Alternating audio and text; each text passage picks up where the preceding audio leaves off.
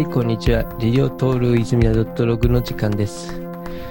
えー皆さんいかがお過ごしでしょうか、えー今回はですね、えーテーマ対談ということで、えっ、と、ニューヨークとエッジパート2ということで、えーお送りしたいんですけども、えっ、と、ゲストとしてですね、えっ、と、ニューヨーク在住の、えー現代音楽作曲家、えー、海人中堀さん、えっ、と、あと、えー以前ニューヨークに住まれていて、現在、えー大阪拠点に、えーバリューインクという会社を経営しつつ、えーまあ、ブロガーとかですね、YouTube などでも活用、活躍している、えー、サガットこと、えっ、と、原田進さんをゲストに、えーニューヨークとエッジというテーマに、えーテーマで対談していきたいと思います。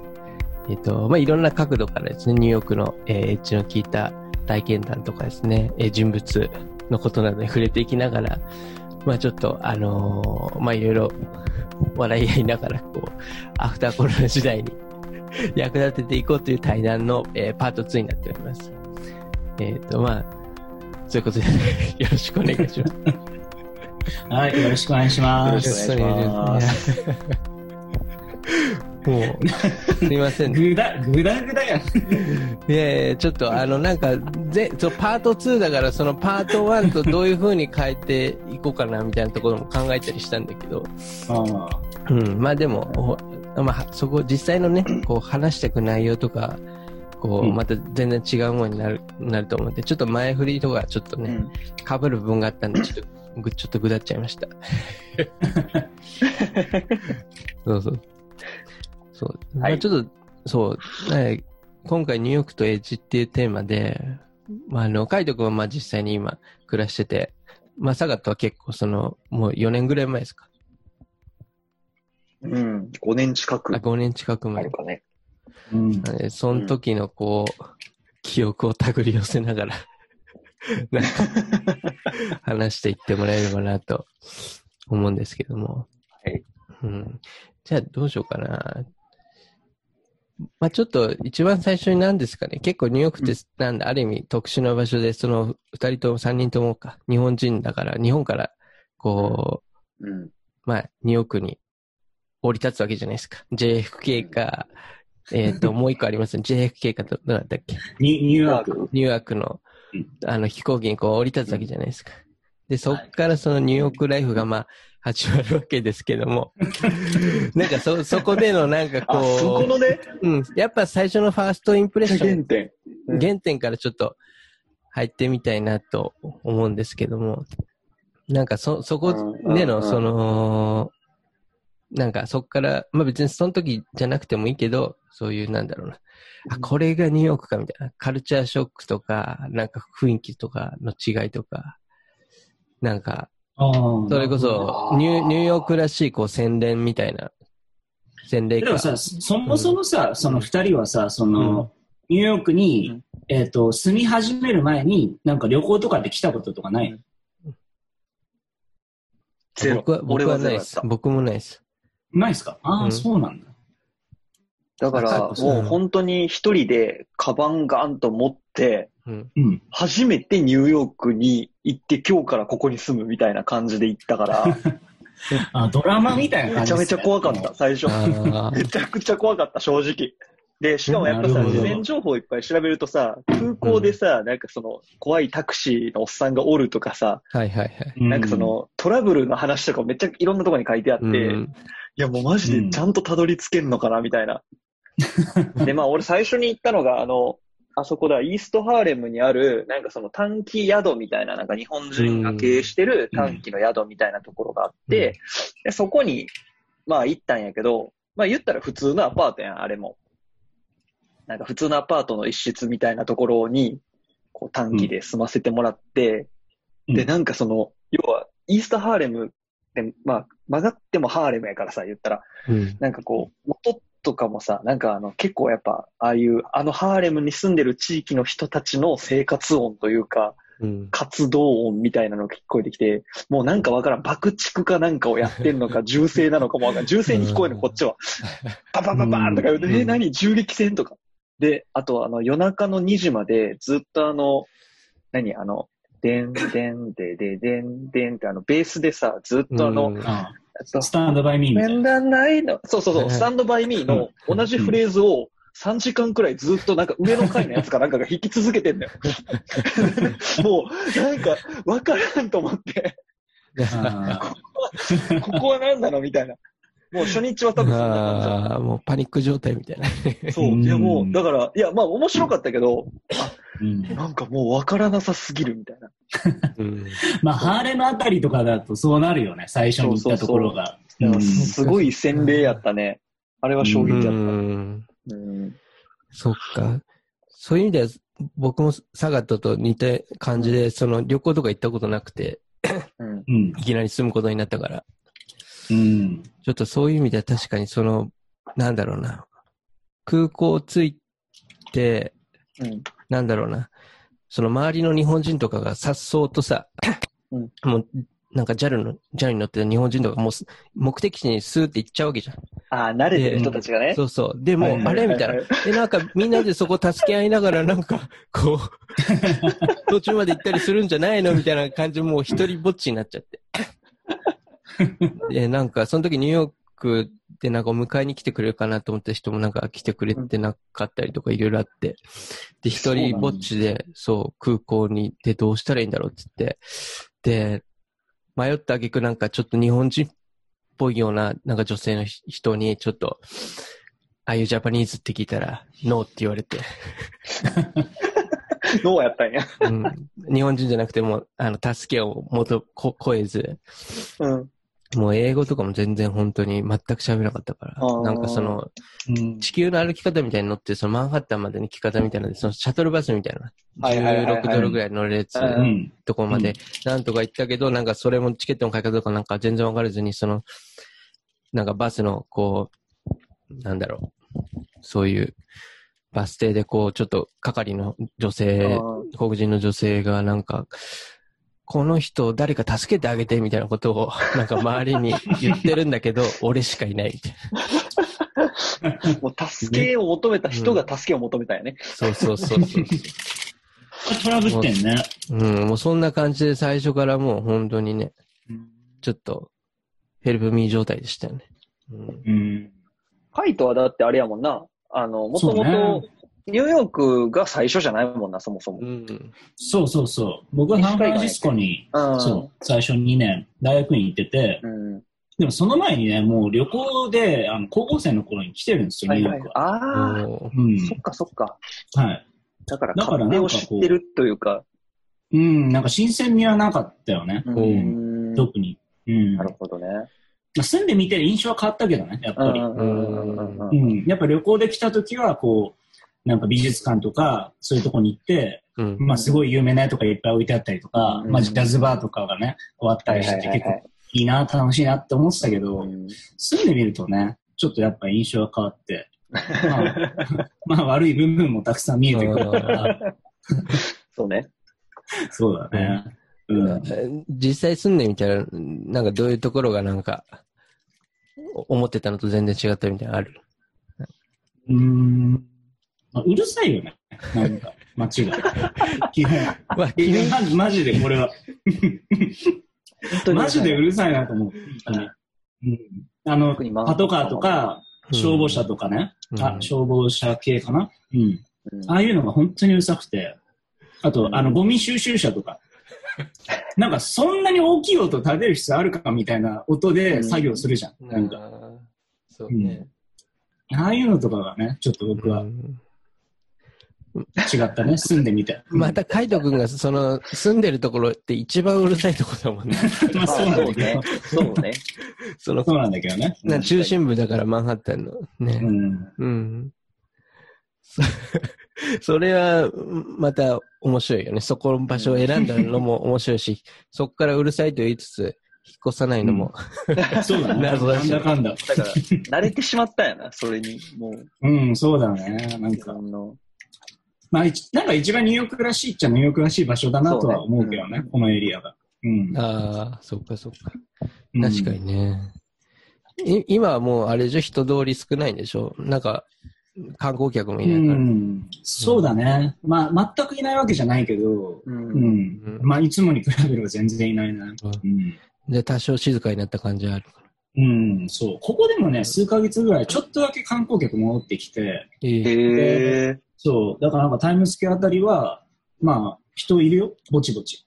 あ、そうなんだ。だ。あの、なんかほら、パンイチでさ、あのギター弾いてるなんかさ、人といたいたいた。か、あい、あい、あの人とか戻ってきてるよ。あ、そうなの？うん、相変わらずパフォーマンスをし始めて。もううん。外からの観光客ってどっから来るん？今って。アメリカだからああ、国内本じゃか。ないと。国内うんアメリカ人。日本人とかはまだな、そんなカジュアルに行ける感じじゃないもんな。へ確かに。そうね。え。アメリカ版 GoTo トラベルみたいな感じなのかな。それはないかもしれないけどね。でも実際さ、そのアメリカのその富裕層の人たち、てかニューヨークの富裕層の人たちは、うん。大体あの、郊外とかに行っちゃってて。うん、ん。だからもう、ニューヨークの人口が結構下がってるみたい。なんか50万人ぐらい減あったとはいはいはい。うん。うん。確かにね、なんかそまさに今の、このパトカーの音がそうね。すごいね。あ、そうだあこれそうですね。え、それ、うんに海徳の方から聞こえるやつ？そうでしょ。ん僕の、はい。うん。そう。近所でなんかやばいことがあったんだろうね。なんか、そのパトカーの音を聞くとなんか、うんあ、ニューヨークだなって感じはなんかね、思うね。ね、うんマンハッタンとかもう、毎分になってるみたいな感じのね。うん。そうね。でも、でもパパトカーはまだね、いい方なんですよね。なんかう。んうん。あの、消防車がえぐくないですか？えぐいえぐいえぐいえぐい。消防車。あれ、本当にイライラ、イラつくっていうか、なんかす、なんか3種類ぐらいなんか音出せるみたいで、あなんか、え、そのなんていうの、一つのなんかピーポーピーポーみたいな感じの音じゃなくて、なんかブーブーブーバーみたいな感じでなんかこう、違う種類の音とかをまあ出せるんですよ。なんかボタンかなんかついてるわかんないけど。それなんかもう、そういうので遊んでんのかわかんないけど、もうなんあ、かう、ん。奏でちゃってるわけよ。その3つの音を使い分けて。演奏演奏者がいるブーブーブーみたいな、なんかね。それとか結構夜中やられるとかなり。おいおいって思うけどね。なんかパトカーはさ、なんかさ、プープープープーみたいな感じでさ、なんかこう、その再生ボタンを押したり止めたりみたいな感じでさ、ちょっとうん。迷惑感を減らそうとしてるのかなって感じはあるけど、プーってずっと鳴らさないっていうかさ、うん。確かに。そういうのはね消防、消防車の方はもうお構いなしって感じ。お構いなしだね。うん。いや、結構、結構本当にあの、奏でてるよ。やっぱり。名物というか。ななんかでも多分、こう、一刻を争う感がすごいもんね。うん。そうだね。どっか行ってるわけだからね、火事の現場にさすがに。そうそうそうそう。人助けに行ってるから。本当にそうかな。本当はなんか、ナンパとかしてんじゃない？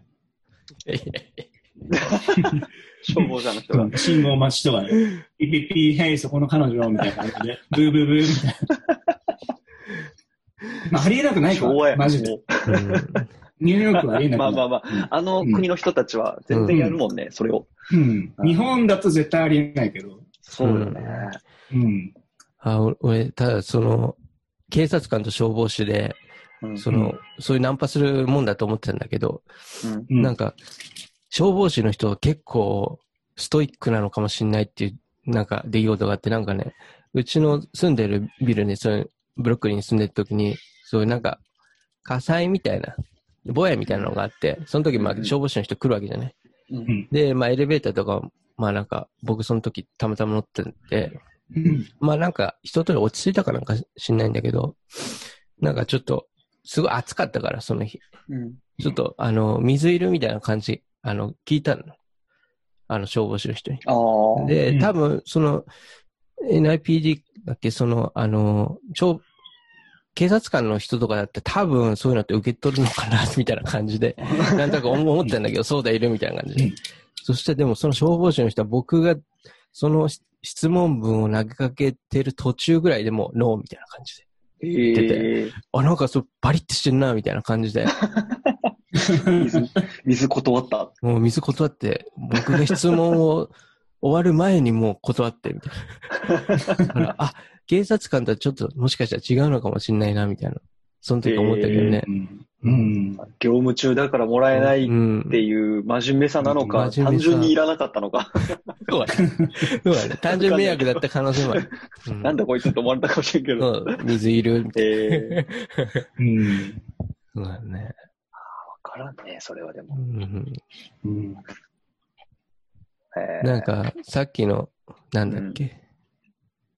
今、その、富裕層の人とかが結構郊外に移り住んでるみたいな話がうんあったけど、なんかそういう意味での、なんていうかな？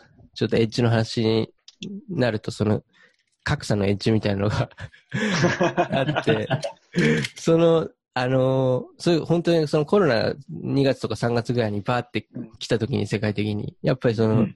ニューヨークのその富裕層の人とかはもう本当に、えっ、と、郊外に行ってるみたいな、うん。っていうのはなんか話聞いてて、あ、やっぱそういうとこでもなんかすごい行動とかにも違いが出るんだな、みたいな感じでうん。思ってて、まあそういうのって日本はあんまりか、なんかそこまで感じられないから。なんか、皮肉な話でさ、うん。俺たちがさ、最初ニューヨーク行った時、俺と泉田なんかまさにそうだけど、本当にお金がないわけじゃん。だから、あの、うんニューヨークという街の中で、俺たちは暮らすために必死だったのに、逆にそこから、そこでちゃんとお金稼いで頭抜けたような人たちは、今郊外に出て行ってるって、なんとも言えんよね、この、なんか、皮肉すごいだね。切ない。うん。そう。みんなニューヨークに住みたいのに、ニューヨークのお金持ちはニューヨークから出ていくわけうん、そうね。別荘的なところにってこそうそうそうとでしょ。でなんか食料とワインがあって。うん。そう日本だと地方に行くってお金が別にさ、なくてもっていうか、むしろなんか、お金がないから地方にっていううん。方向でも考えやすいんやけど、なんかその人たちのベクトルはちょっと違うよな、なんか。うん。うん。あれかな、なんか、東京で言うとなんか、軽井沢の別荘みたいな、なんか、そうだね。にねまあ、近い部分もあんのかな、みたいなのはあるけど。うん。うん。しかもあれでしょ？うん。なんかそれこそ upstate とかに暮らして、うんでも毎日マンハッタンまで車で来て、はいはいはい。ほんで、何？あの、バカ高い駐車場代を毎日払って仕事してる人たちとかいるやん。あうん。あれはマジでちょっとわからんと思うもうその駐車場代が関係ないぐらい稼いでてことそうそうそうそうそう。うん。なんかさ、俺たちの家賃超える。うん。うんニューヨークってなんかその、基本さ、まあ、狭いじゃん、部屋が。うん、家がうんそうね。アアパートっていうか。うん。なんかそんなマンハッタンとかにさ、一軒家とかないじゃん、やっぱり。うんで、あの、まあ、一軒あったとしても、その、広くないし、だからその、お金持ってる人たちでも、やっぱその、あんまり大きいところに住めないっていうのがままずあるから、うんうん。で、まあ、こコロナになるとさ、その、あんまり、なんかこう、外に出る機会もないっていうか、まあ、ご飯食べるっていうのもなかなかしづらいし、外で。まあ、そんなね、なんか、だからその、なんていうの、そういう意味で、こう、家にいる時間が増えたから、その、うんまあ、家の環境がやっぱこう広かったりとかした方がいいとか、そういう感じで多分出てってるっていうのもあるかもしれないね。そうう。ん。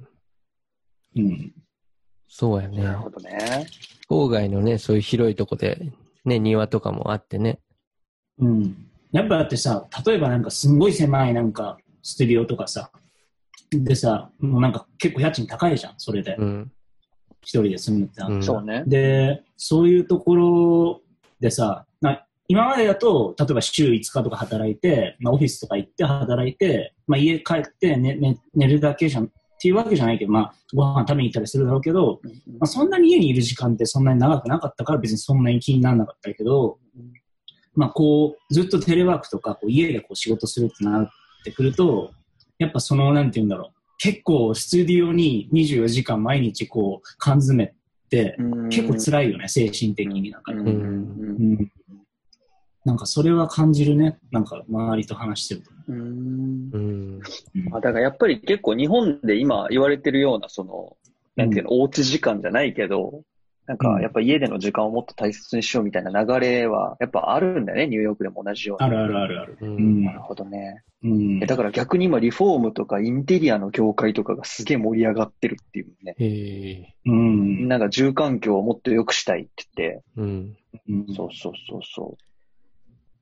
なるほどななんか一回、はなんかチェルシーに住んでみたいっていうなんか願望があって。あ、あの地方に？田舎に？うんあ、チェルシー、あの、うんあれあれ、マンハッタンの。にチェルシーああ、チェルシーな。そうそうそう。住んでみたいっていうおしゃれエリアっすねそう、おしゃれエリアに一回ぐらい住んでみたいっていうのがあって、うんうん。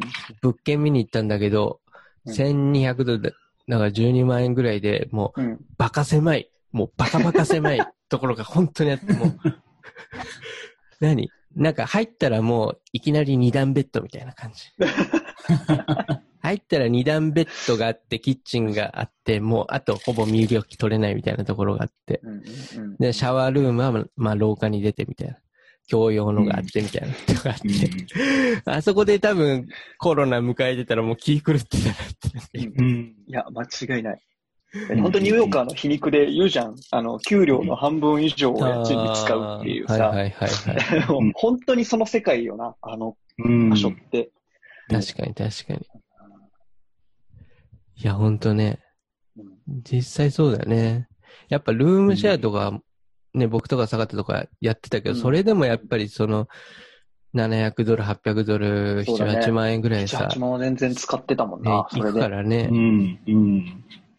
だからもう、なかなか、それこそ一人暮らしでそれなりのね、部屋に住むってのはもう本当にハードルが高いし。いやー、あれはね、面白いね。本当にだから、その、か格差社会じゃないけど、うん。なんか、うんあったやん。その、俺たちの日本人同士の間でもさ、なんかその、うん住んでるクラスが違うっていうかさ、はいはいはい。まず一人暮らししてるだけでもちょっとすごい感あったし、確かに。う。うんん。でも、なんかそのルームシェアでもめちゃめちゃイケてるところ、まあ、ひこれ一人暮らしできるやんみたいなくらいのお金を払って、めちゃめちゃイケてるところに住んでる。それこそブルックリンのちょっとなんか南の方とかに、すごい。いおしゃれな、こうん。う、なんていうの？なんか一軒家をみんなでシェアしてるみたいなのとか、はいはいはい。ね、結構こうクリエイティブな人たちとか、そんな人がいたりとか、うんまたや、なんかもう、ハーレムの本当に狭っこいアパートを、え、ここシェアしてんのくらいのところで暮らしてる人たちとか、うん。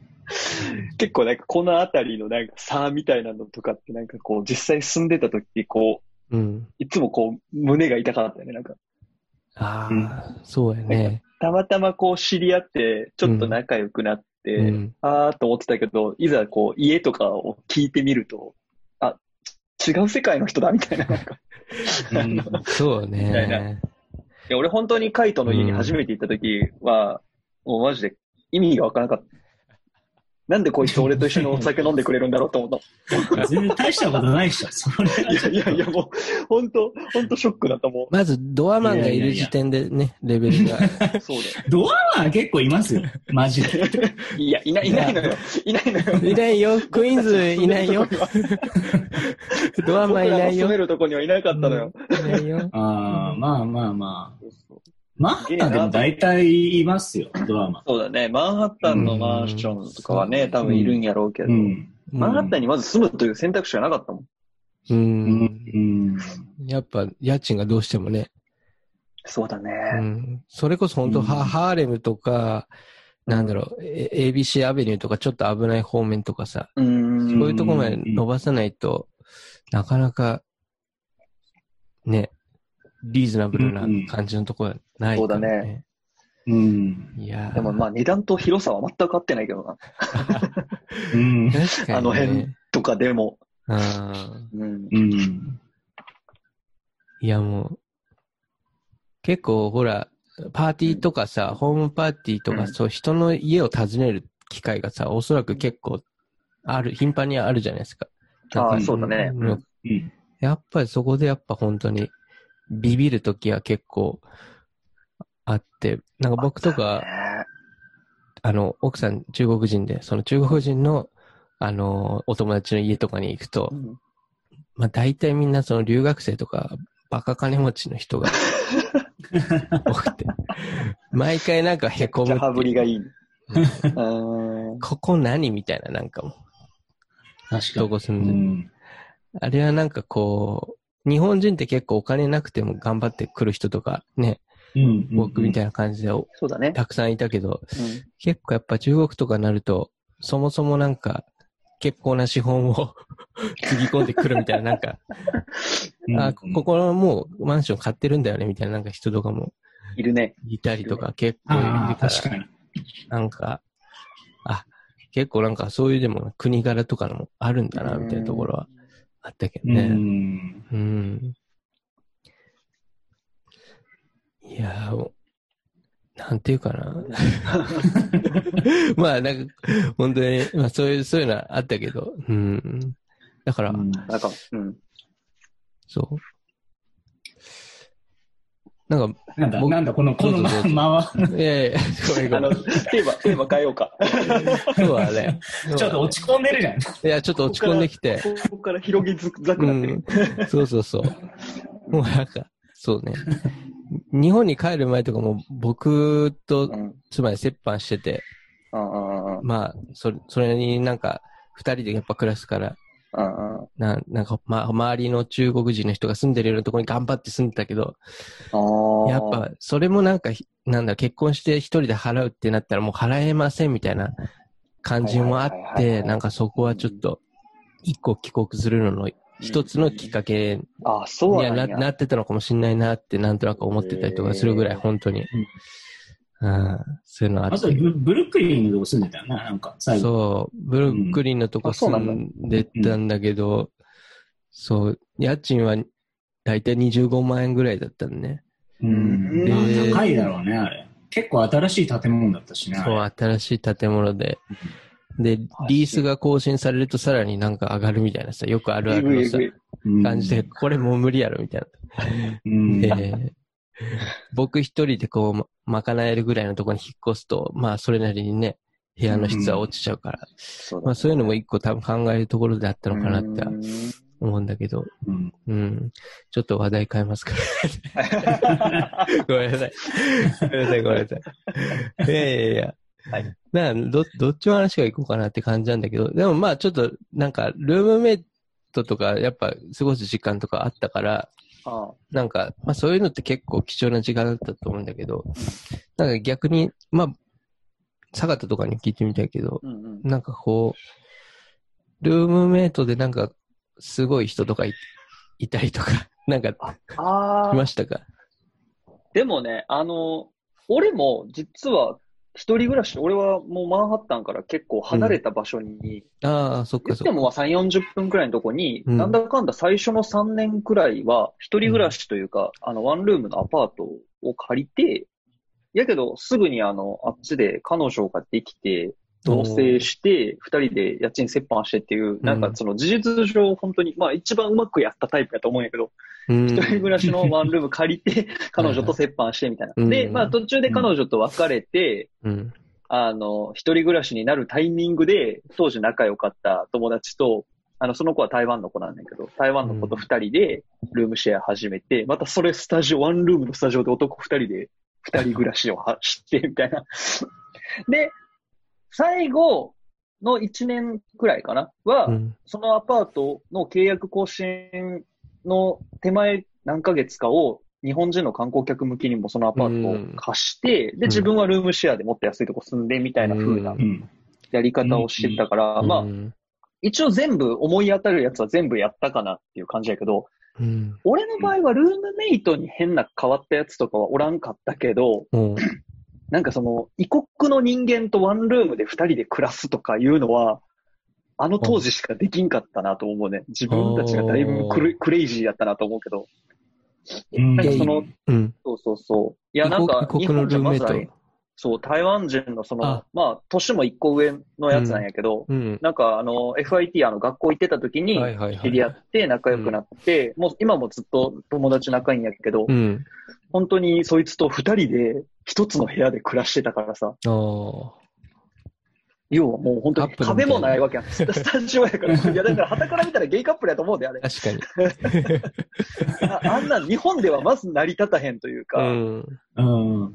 多分お互いに言語が、うん。あっちはね、母国語は台湾語で、ああ。例えば中国語で、でも英語喋って、俺も日本語やけど英語喋ってってっていう、なんかこの、ちょっとディスコミュニケーションがあったからこそ成り立つ関係性というか、多分日本語。同士やったら、確かに。そうそう、うん言いたいこと言えちゃうし、とかを、なん。かワンクッションあったおかげで、はいはい。俺たちはそれができてたんやな、あの当時は、とか思う。あれはなんか本当ニューヨークならではの、日本で同じこと絶対やりたくないもん。こんだけ仲いい友達との。確かにね。男二人でワンルームで暮らすの絶対嫌でしょステディオ二人きついね、部屋分男かれてない。そうそう。人。う。うんん。やばい。それ毎日だもんね、だって。そうそうそう。だから、あの、大きい、知ってるやん、二人ともあの部屋遊びに来たことあるから。あの部屋を、言ったら3分割して、ーうん。奥がそいつの部屋で、手前が俺の部屋で、部屋っていうか俺の区画で、真ん中が、あのソファーとテレビあって、みたいな。えー、え、カーテン仕切りもなく？で、なくなく、あの、本棚だけ。あ、ほんなら。おー。本棚を置いて仕切ってた。ほんで真ん中にソファーとテレビ置いて、いつも夜ビール飲みながら二人でゲームとかして、おあの時めちゃめちゃその英語力とかは伸びたけどね。ー。おー。確かにね。ああ、確かにそれはいいね。それはあるね。うんそう。それはでも楽しかったは楽しかったね。うん。うん。あ、あれは本当ニューヨークならではやったう。な確かに、ん。そういうね、日本人以外の人とシェアするのは特そうそうそう殊なね。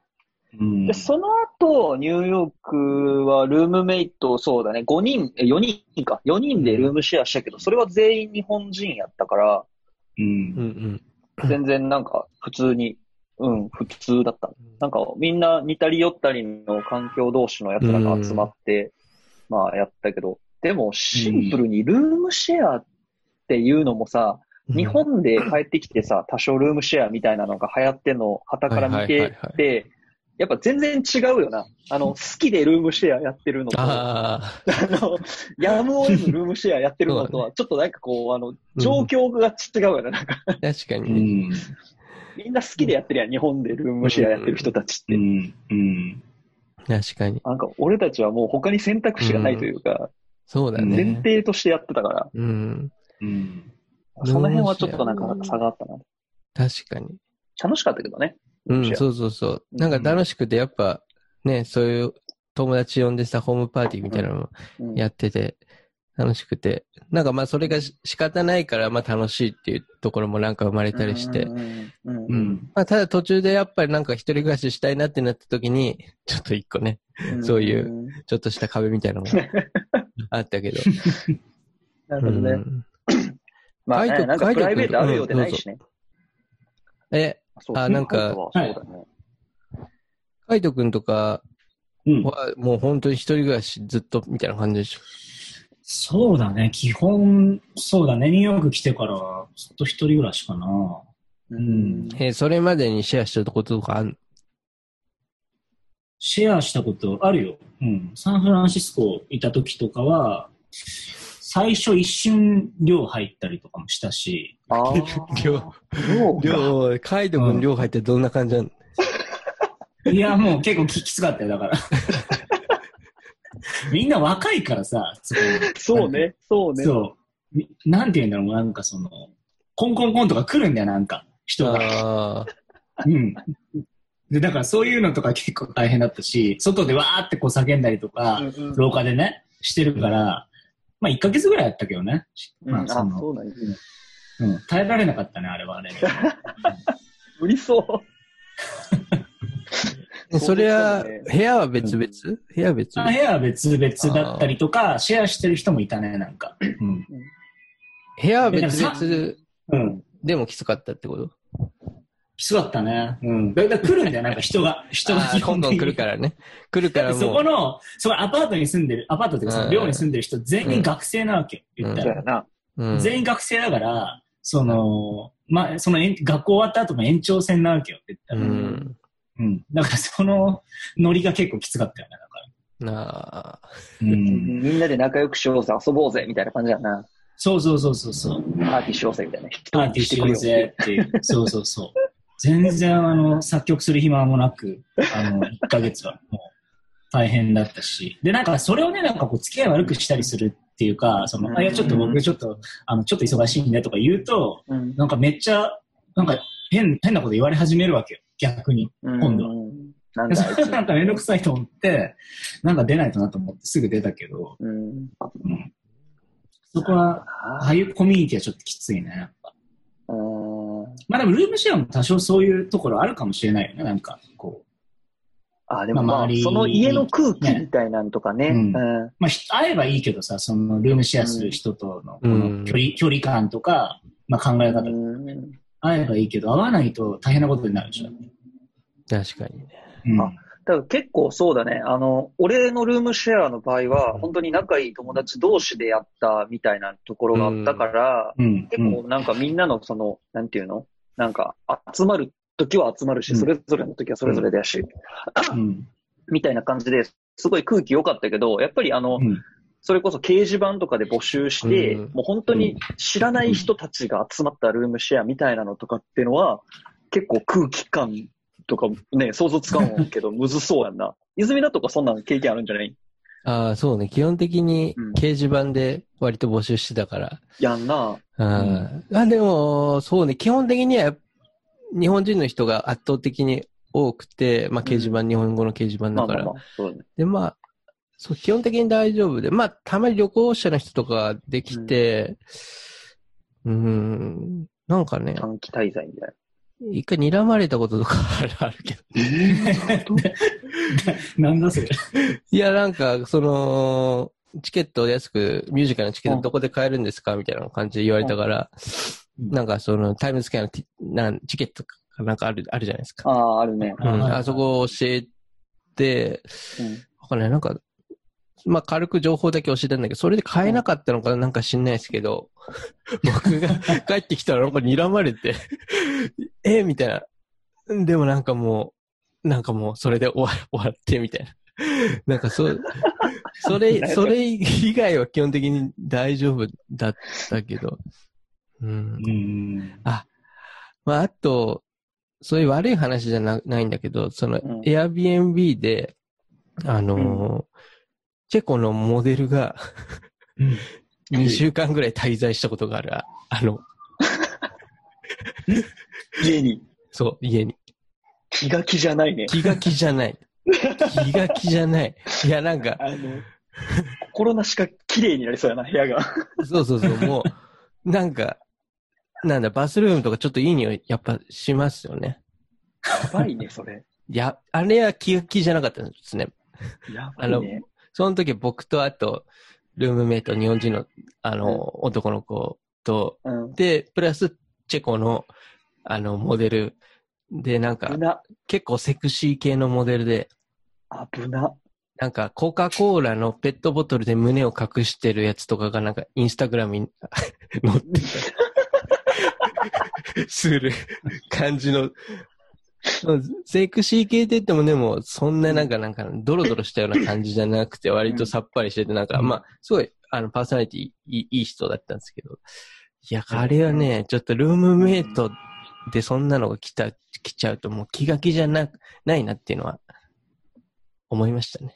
あー あ、でもそういう話とかって多分めちゃくちゃあるんやろうな。なんか、俺らは多分経験ないからあれやけど、あ、そっかそ。多分その、ルームメイト同士のドロドロ、テラスハウスみたいな、うん。わからんけどテラスハウスをちゃんと見たことないかわからんけど、その、うんルームメイト同士のなんかこの、ごちゃっとみたいな、うんなんかレイ,、はいはいはいはいはい。うん。的なドそうね。ロ布みたいなのとかは、うん。なんかありそうな気がする。うん。確かに。ていうかさあのさ、引っ越しとかってすぐできひんやんか、ニューヨークとかやと。その、うんうん。日本、特に俺たち日本人はさ、ってなった時に、俺本当にあれもニューヨークならではやなと思ったんが、あの、彼女とさっき言ったその同棲してたって言ってん、うん。あの、最初のスタジオで。で、あそこで彼女と別れた後、別れ話をしてから、彼女が引っ越すまで、引っ越せるようになるまでの間があるわけよね。1 ヶ月半くらい。家決まったけど、家出れるのは1ヶ月半後みたいな。もうその時、要は別れてんだけど、同じ部屋で暮らさざるを得ない状況になって、はいこれって日本じゃやっぱ多分、あんまない。まあ、いや、いるかもしれん、いるかもしれんけど、うん。多分お互いもう早く離れたかったんやけど、もうこればっかりは俺も追い出されへんし、なるほど。うんやむをえんかって、1ヶ月半くらいかな、多分、なんか一緒になんとも言えない距離感で暮らした時はあった、えー、き、き、気まずい感超しじんどかった。ええ？それ気まずいだろうね。うん極力会わないようにしてたから、俺が全然家帰らんかった。家帰らんとか、あの、もう遅くまで。あの、多分ね、泉田とカイトとめっちゃ遊んでた時とか、まさにそうやと思う。それくらいのタイミングだったとああ、思う。なんかそん俺なこと言ってたね、そういえば。うんうんうん確かに。うん結構、だからあの時ね、すごいその時期やったと思うわ。よよく飲みに行ったりしてた時って、あそうそう、外に。帰りたくないよね、つって。確かにねそ。うそうそう。なんかその状況の、そういった状況の女性と、うん。僕はたまたまデーティングアップで、あの、デートしたことがあって、なんかそのうん、話を聞くとなんか今同棲してるみたいな。でもなんか新しい人探してるんだよね、みたいな感じで 言われて、複雑みたいな。次の宿を探してた。次の宿みたいな。そうなのかもしれない。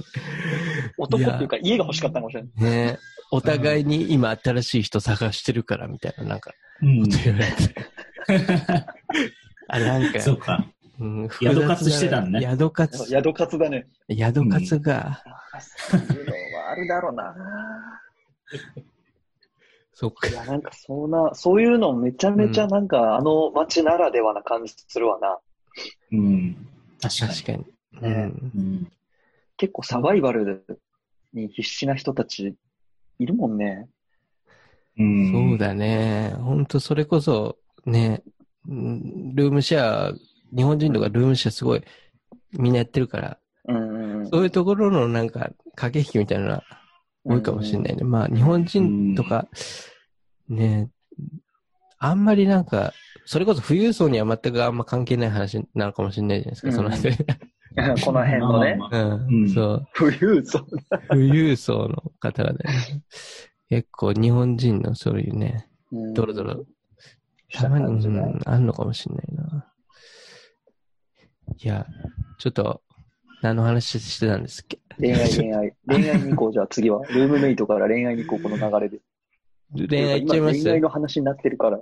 そうね。半分ぐらいもう、ちょっと使ってるところもありますからね。そうそう。じゃあちょっと聞いてみようかね。うん。だから、まあそういうつつ、まあルームメイト同士のまあ恋愛とか、まあちょっと話には出なかったですけど、うん。まあ通常のね、恋愛で、その、まあせっかくなんで、こう、ニューヨークでのこう、記憶に残ってるデートっていうのをね、お二人ちょっと聞いてみたいんですけどね。これ誰が聞いてるか分からんよね、でも。うん。まあなんか俺も書いても、ん。まあちょっと何とも言えない表情をしてるけど。一応、親御さんどこまで言えるかどうかわかんないけどうん。うん。どうですか？カイカイカイト君とかなんかあります？記憶記憶にに残る。残ってるデート。うんもう、トラウマ、トラウマじゃ、トラウマすか？トラウマじゃなくてもいい。なんだろうね。まあでも基本、僕は美術館多かったっすね。うん。あ、もあなるほど。ね。う、うん。え、うん、大体デート美術館行くみたいな感じ？そうだね。まああんまりどことか言わないですけど、あの、え、でももう決め、決めてるんでしょ？大体一個の美術館に。そういうわけじゃなくて。おいやめてあ、もう決め決めてます、決めてます。元カノたちがみんな、元カノたちがみんな、あれってなるから。でもそれはいもう、やいや、そうそうそう。まあまあまあ。まあでもほら、あの美術館いいじゃないですか。なんか。うん。そうだね。まあ雰囲気いいし、綺麗だし。いや、逆にお二人はどういうところにちょっと待って、切り返し早くね。もうちょっと、もうちょっと話そうです。早かったな、今めっちゃ早かったな。はいはい深掘りするとまずいんだわで、えなんかそこで美術館であれなんでしょ？自分のお得意の常設展みたいなのがあって、こう、プチ解説みたいな、施設みたあ、いなまあ。そうですね。はい。まあちょっとあんまり手の内を探すわけにいかないですけど、まあそうですね。やっぱりその、饒舌な変わんないからね、展示してるやつが。はいはい。やっぱ行く行くたびにこう饒舌になっていくっていう。なるほどね。はいはいはい。で、もうあの、そういう、もう作品何でも知ってるわ、この人みたいな感じで。まあまあ、そう、ねそうですね。まあそういうことになっちゃうんですよね、だから。いやいや、それは全然もう、ほら、テクニックやね。ね、すごい男性だってある程度、それ、なんていうか、プランみたいな、それぞれね、まあまあまあそ。れ挑むみたいなところはあるから、それは素晴らしいですね。うん。うん。エンターテインしないといけないからね。やっぱりそうだねうん、そうなんだ。うんあれって、でも結構さ、その美術館の監視の人とかさ、あれみたいな。うんあれまた、この金髪の青年が、ああ、はいはいはいはい。あ、こいや、れ、だから、あの、いや、でも協力的な方も多いっすよ、だから、そこは。なるあほどね。そこももう馴染みに。そこももう、あの、飼いな出してみたいな。あ、それ言葉悪いけどね。ちょっと言い方はちょっと悪いけど。いや、もう、まあちょっと美術館あれだけど、まあ、ほら、例えばレストランとかそうなってくるでしょ、やっぱり。はいはいうん、レストランのなんか、バーテンダーとか、まあやっぱ仲良くなるじゃん。うん。そうすると、こう、まあデートっていうか、まあ、わかんないけどね、そういうことの時に、なんかこう、なんかいろいろとこう、ヘルプしてくれるみたいなね。そういうのはちょっとニューヨークならではかもしれないですね。うん。ああ、その、うん。な、馴染みの店員さんがいてみたいな。あ、そうそうそう、なんかサービスしてくれるとかさ、なんか、そう。うんちょっとチッ彼プをはすごい。ワインが詳しいんだよとか、なんかこう、うん。言ってくれたりとか、はいはいはい。うん。まあ、そういう感じでヘルプしてくれる。ああ、なるほどね。あ、おう、カイトみたいな感じで、その、ちょっとフレンドに、じょなんかいつものみたいな感じ？そうそうそうそうそう、いつものを頼むよみたいな。ああ、いや、マンハッタンのレストランでいつもの数字したらもう超かっこいいじゃないですか。めちゃめちゃかっこいいな。うん。まあまあまあ。うん。なんか、地元のダーツバーが限界は、俺。そのやついつ地もの、元のダーツバーでいつもなって言ってるから。大体ビールのジョッキとか出てきそうだね。いやいやいや、そこはね、ちょっと、ちょっと、あの、こじゃれたロックグあラスでは、にはしてもらってるんやけどえーあ、いいね。ちょっと、ひねりがあるのね。でも700円とかよいやいやいや、あそう。えー、すげえ。これあれ行きつけの店みたいなね、感じで。ね、ああ鉄板コースがあったわけだ。鉄板コース。そうだね。うん。ああ、じゃあ、サガットの鉄鉄板コースに、なかった、なかった。ニューヨークでそんなもんはなかったよ、俺には。うん、もう、あの、うん。俺はもう逆に、あの、だから俺ほとんどやっぱりあっちの現地のことは、うん。そういう恋愛等はしたことがなかったというか、うん。割とその日本来たから来たばっかりの子とか、ほとんど日本人の人だったね。とか、うん短期留学で来てた子とかうん。うん、が割と多かったから、あの、っていうのはもう、ニューヨークで、その他の人よりも優れてるポイントが俺はなかったので、俺の要はマウントが取れる場所って、その人より長くニューヨークに住んでるっていうとこしかなかったから、もうあの、俺よりも歴が短い人に対して、俺、ニューヨーク詳しいよしかアピールするとこがなかったな。ちょっと嫌なやつみたいになってる。そんな言い方しない。あの、あの、あそこ知ってるから連れてってなるほどね。ああ、そういう感じでね。だからもうその子たちの行きたいところに、あの、彼女たちよりも高い英語力で案内してあげるくらいしか、俺は、いいですね。あの、なかったね。うんエスコートをするってやつだよね。そうです、そうです、そうです。そうですうん。で、さも前から、それ逆回答と逆ね。まあ、うんさも前から行ってるかのような顔をして、初めて行くっていう。ああ、この辺ね。来たことある、来たことあるっていう。なんかちょっと学校行くとき通ってるみたいな。ーいいね。そうスタッフとかにも挨拶するんでしょ？知ら知ってる程度。はいああ、はい。そうそう。ハブハブユビーみたいな感じでしょ？そうそうそうそうそうそう。やめろよ、言うなよ、それ。ちょっとコメディ感が出てきましたね。あでも、サガットとかね、ブログとかで結構いろいろお店とかも紹介しちゃったから、まあそうだねね、だ詳しいっていうかさ、そういう。結構いろんなところには行ったから、実際に。あの、情報だけはやっぱり人一倍、その、整理して持ってたから、うん。詳しくはあった、いろんなことに。そういう意味で、う結構その日本から遊びに来た人だったりとか、うんとはまあそうだね。うん。だね。その中印象に残っててうんその中でも印象残ってる。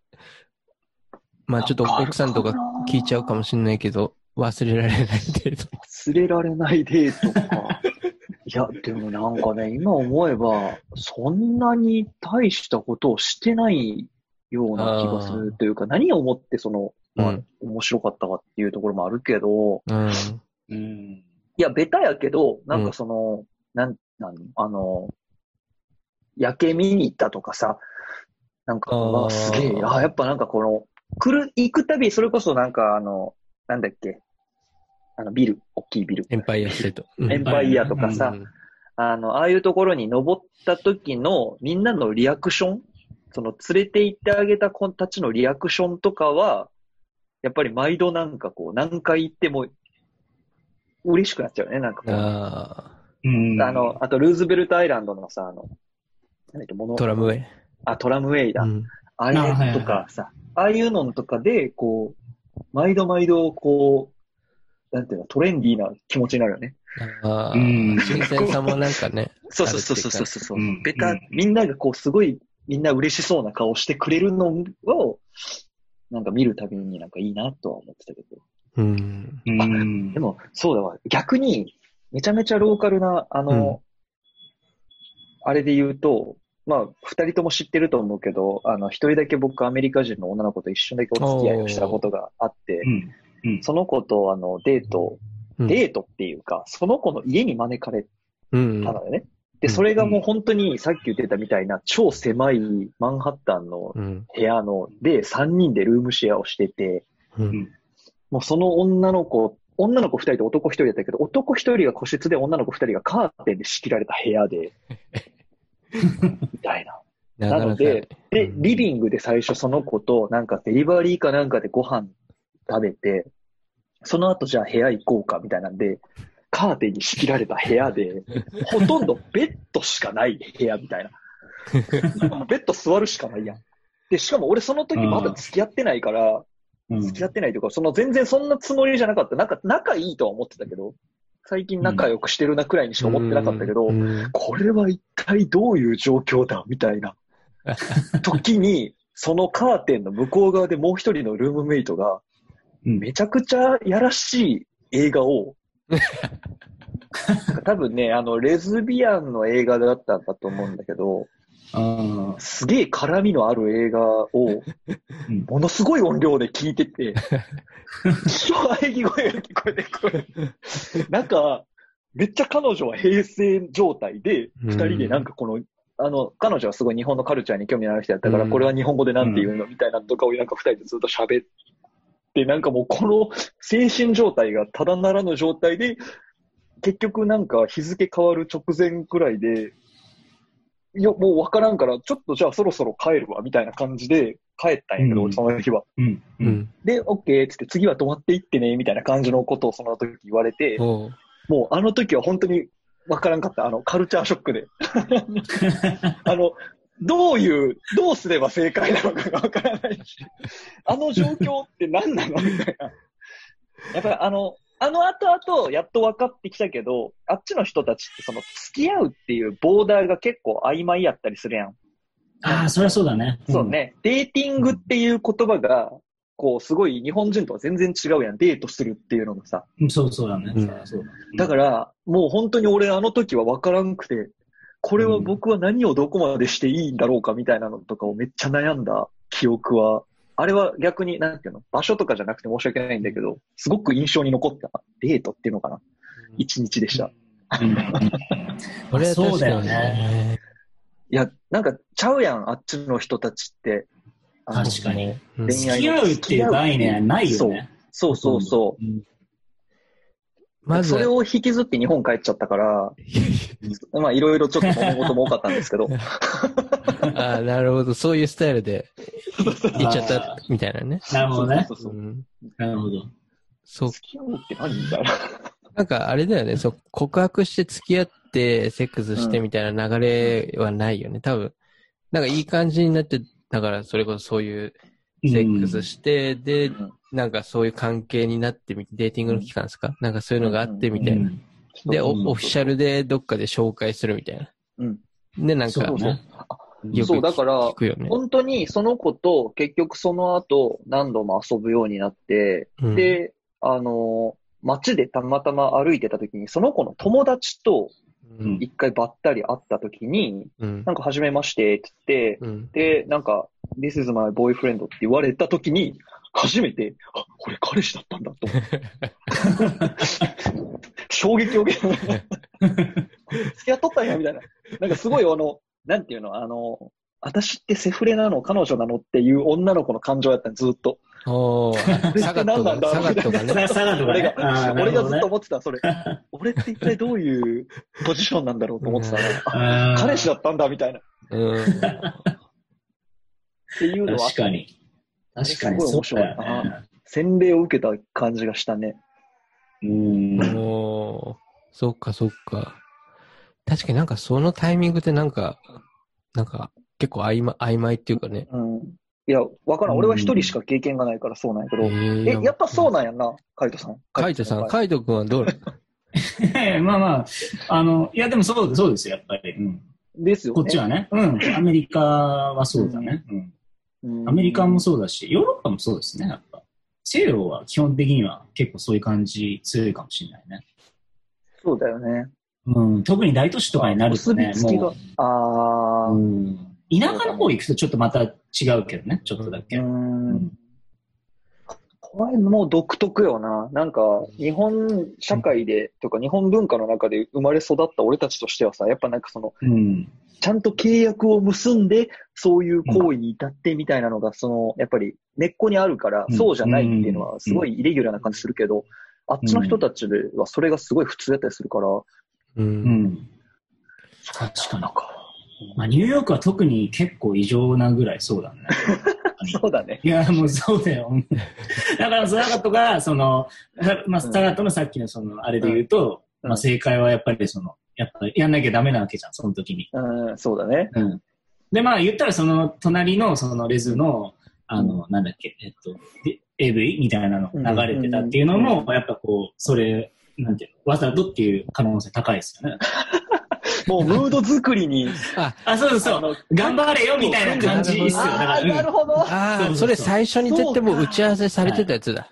そうそう、今日、今日私、なんか日本人の男の子来るかもしれないからっていうことで、あ、そうなんだ、じゃあやるかもしれないんだ、みたいな。あ、じゃあ私なんか、あんまりなんか、あのこう、ちょっとヘルプするわ、みたいな感じに、のことちらっと喋ってる可能性とか全然あるし、そうそうそなるほどね。う。なんかもうそんな感じっすよね、結構。なんかやれたかも委員会みたいになってるけど。本当だ、今の、今の本当にやれたかもやれたかも委員会。完全に。またあ、そっそっかか。そういうことやったんか。うん。なるほどね。そうだ。ね。うん。結果、その後お付き合いしたので、まあよかったですけど、そうはい。そうだね。なるほど、そうかつ。あのうん審査通過した。うん。審査通過してた。うん あ、そっか。いや、そう、やっぱそれで言う、それで言うと、やっぱり日本人の、うん日本人ってやっぱ奥手だねってこうみんなにこう言われるからね。いや、そうだ言われ。やすいよね、結構。言われうんてたんまあ、だろうね。よく聞かれるから、そういうこと。うーん。うん。なんか日本人の女の子にアプローチしたいアメリカ人とあかー、なるほどね。日本人の男性にアプローチしたいアメリカ人の女性とかが、うんまあやっぱよく言うよね、そうやって。へー。なるほどね。もう今更勉強しても仕方のないことなんだけど、確かに。勉強になり本ます。当に。そうだね。5年前に知りたかった。本当だね。もう。いや、そっか。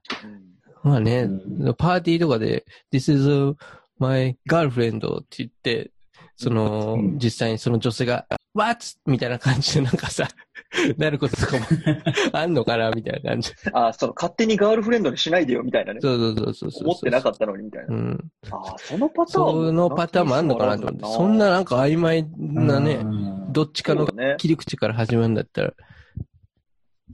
そこのなんか区切りがどこにあんのかなっていうところ。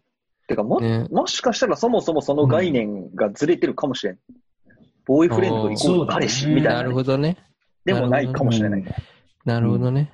うんうんなんかまず、あの、パーティーみたいなところに連れて行かないかもしれないね。付き合ってなかったら。あ、そっかそっか。ああ、なるほどね。うんそもそもその、公の場にこう、二人で行かないって感じかな、うんまだ。そうか、そうか。なるほどね。海斗君的には、この子はもう付き合ってるなと思って連れてくみたいな感じなの？それでも、ま、一切連れてかないみたいな。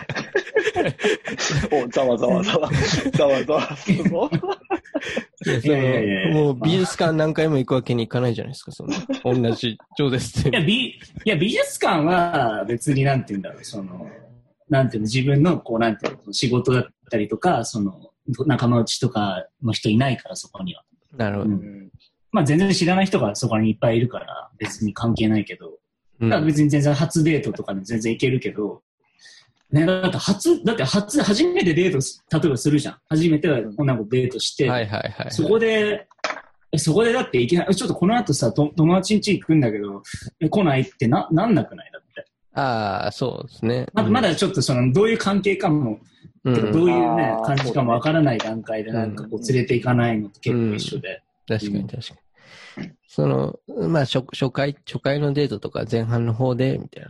うん。だってさ、それさ、その、もしさ、付き合ってさ、めちゃくちゃ、うん。なんか、性格合わなかったりとか、うんまあ、いろんな意味で、まあ、相性とか合わなかり、合わないっていうこともあり得るわけじゃん。付き合い進めていく中で。うん。だから、それの多分リスクを回避してるんだと思うね、こっちの人たちって言ったら。結構合理的ってことだよね。うんそうだよね。ある程度、あ、この人は、あの、うん結構ロングタームで、あの、付き合っていくかもしれないっていう自信がちょっとつかないと、人にもこう紹介できないし、うんまあ自分でもこう、か、なんていうんだろう、そういうふうな彼女とか彼氏って思えないっていう、うんうんなんかそういう考え方してるから、うん。まあある、ある意味だからすごい合理的ではあると思うけどね、それは。うんそうだね。まあその反面めちゃくちゃだから、なんていうんだろう。あの、なんていうの？まあ言葉選ばず言うとやりまくりみたいなところはあるかもしれないね。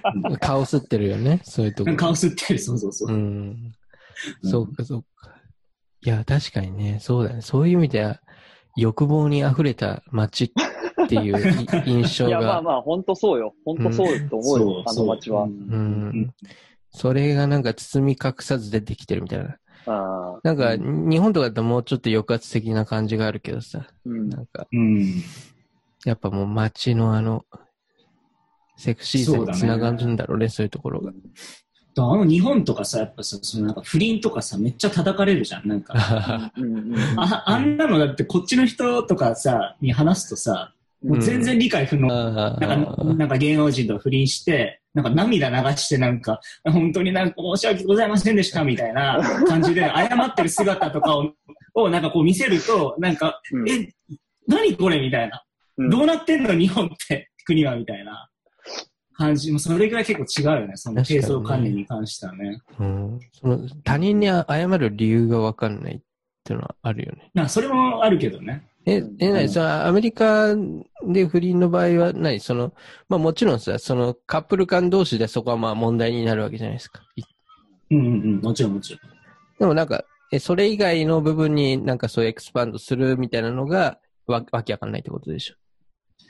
そうね。だからまあ、その、結構、そこも、僕が見てる中ではルーズかなと思うけどね、やっぱり厳しい人もいるけど、厳しい人もいるけど、全然不倫してることをうん普通に言ってる感じの人もいるね、周りに。うん。ああ。うん。それは何？そのパートナーにも言うってこと？ああ、言ってる、言ってる人もいるし。ううんん。もうそれはこうオープンリレーションシップみたいなやつなのかなああそう、オープンリレーションシップとか全然あるね。だからいやー、うんそりゃ、確かに、うん。進んでるといえば進んでる。まあ、良くも悪くも本当に合理的よね。うん。うんそうだね。うんあんまりこうなんかそういうほら肉体関係を持つってことに関してなんかそんなに重く考えてないからみんな。う。うん。うんん。確かに。確かに。スポーツ感覚みたいなところだよね。スポーツ、あ、そっか。うんセックスはスポーツみたい。な。うん。うん。なみんな結構言うじゃん。そのなんかその、うんえよく言う、なんか女の子とかが、そのなんていうの、うんなんか、いや、そんなダイエットとかしなくても一番痩せる方法わかるみたいな。それはセックスよみたいな感じのことを。いや、初めて、初めて聞いた。あ初めて聞いた？あ、本当？初めて聞いた。いやいや、こっちだと結構、エクスプレッションとしては結えー構有名っていうか、うんみんな、よく聞くけどね、そういうこと言う。それは女の子がそういうこと言ったりするから、うん。普通に。まあ、そんな、そんな感じなんだと思うけどね。うん。なるほどね。うん、いやー、お、面白いな。いや、僕は多分その一番多分そういう、なんだろう、カジュアルななんかデートに近いようなアプリで、うん今の奥さんと知り合ってるからね。そんなこと言っていいんですか？いや、まあそう、か、出会いはそこやってもそうそうそうそうそう。うんだから、まあ、Tinder ですよ。だからに日本にもあるじゃないですか。う。うん。だから CM やっちゃってるもんね。あ、本当にう。ん。そんな感じなんだ。いいんだいやよね。ー、うんだから、なんか、よくわかんないですね。うん。そうだうね。んなんか、そういう世の中になったよね、もうん。うん。まあ、なおさらコロナでね、人と本当に会う機会が減った中で、アプリ、うんマッチングアプリみたいなのって、多分ものすごい今需要も高いし、うん。う。うん。なんか、大手を振ってというか、言い訳ができたよね。ああいうので出会う。なんか前まで出会い系みたいな風にちょっとさ、こう、言われてたものに対して。なんかこう、全然もう仕方ないじゃんっていう、うん。使わざるを得ないじゃんみたいな、なんかこう、いそれで一気に一般の人たちに普及した感じはある。ううんん。確かにね。確かに。うん。今すごい大阪とかも、あの、地下鉄の広告とかでバンってペアーズガーンみたいええうん。な、Tinder の広告とか普通に街中に置いてあったりするもんね。あ、そうなんだ。はいはいはうん。すごい。ペアー結ズ、そうう、ん。多いね。なんかもうみんな結構、まあ使わない人はまあ使わないだろうけど、うん割と本当使う人は使うみたいなうん。感じなんですね。い。うん。だって俺も本当今の奥さんを親に紹介する前、親父に一回言われたもんね。うん。あの街で見かけた広告で、お、お前これええやんけ。こんなん登録し、こんなん登録しろとか。もうやってますみたいな。そうそうそう。あの、口が裂けてももうやってますああね。おーとか言いながら。うんなるほどね。それくらいやっぱカジュアルになってきた感はある。うん。うん。確かにね。うんそうか。なんかね、それで一回本当になんか、いろんなひ人と頑張ってデートしようと思って、うん。うん一。回やって、やっぱりなんかなん、なんかこう、まあ最初にチャットして出会う、会うわけだけど、うん。うん、あれはニューヨークでやると結構お金かかるね。だからレストランとか行くわけじゃないですか。確かに。うん。もうそれで一回破産しそうになったっていうかね。マッチングアプリ破産。そうそう。あ、その、なんだろう、課金するとかじゃなくて、実際ああに、のその、食事に行くと、ああ、はいはいはい。だか確ら。夜とかになるとディナーになっちゃうからさ。ディナーでお。酒ったらうん100ドルぐらい払うじゃないですか。そうよ。普通に毎晩100ドルとかになっちゃうもんね。そうう。ん。だからもうねそれ、は答えましたけどね。うん。マイ、マイエッジストーリーになっちゃいますけど。ストーリーになっちゃう。うんマッチングアプリで破産しかけたっていう。うんそれはだいぶエッジで。それエッチだね。ううんん。逆になんだろうな。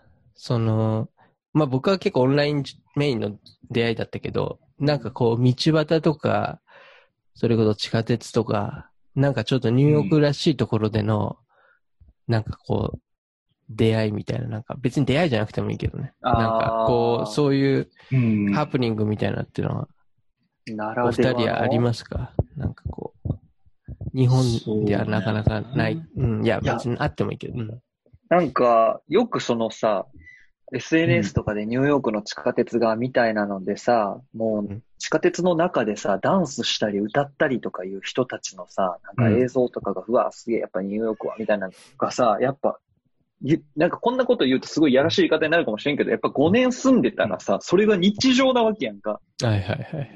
だからなんとも思わんというか、なんかそういうのは全然なんか自分の中で、なんかすごいなっていうのではないけど、うん。あ、でも、あれはすごかった。あの、今でも忘れられない、あの、ホーム、ホームレスの人が乗ってる車両がえらいことになってるみたいな、なんかその、なんていうの。なんであの車両だけ人少ないんだろうめっちゃ空いてるじゃん、ラッキーと思って乗ったら。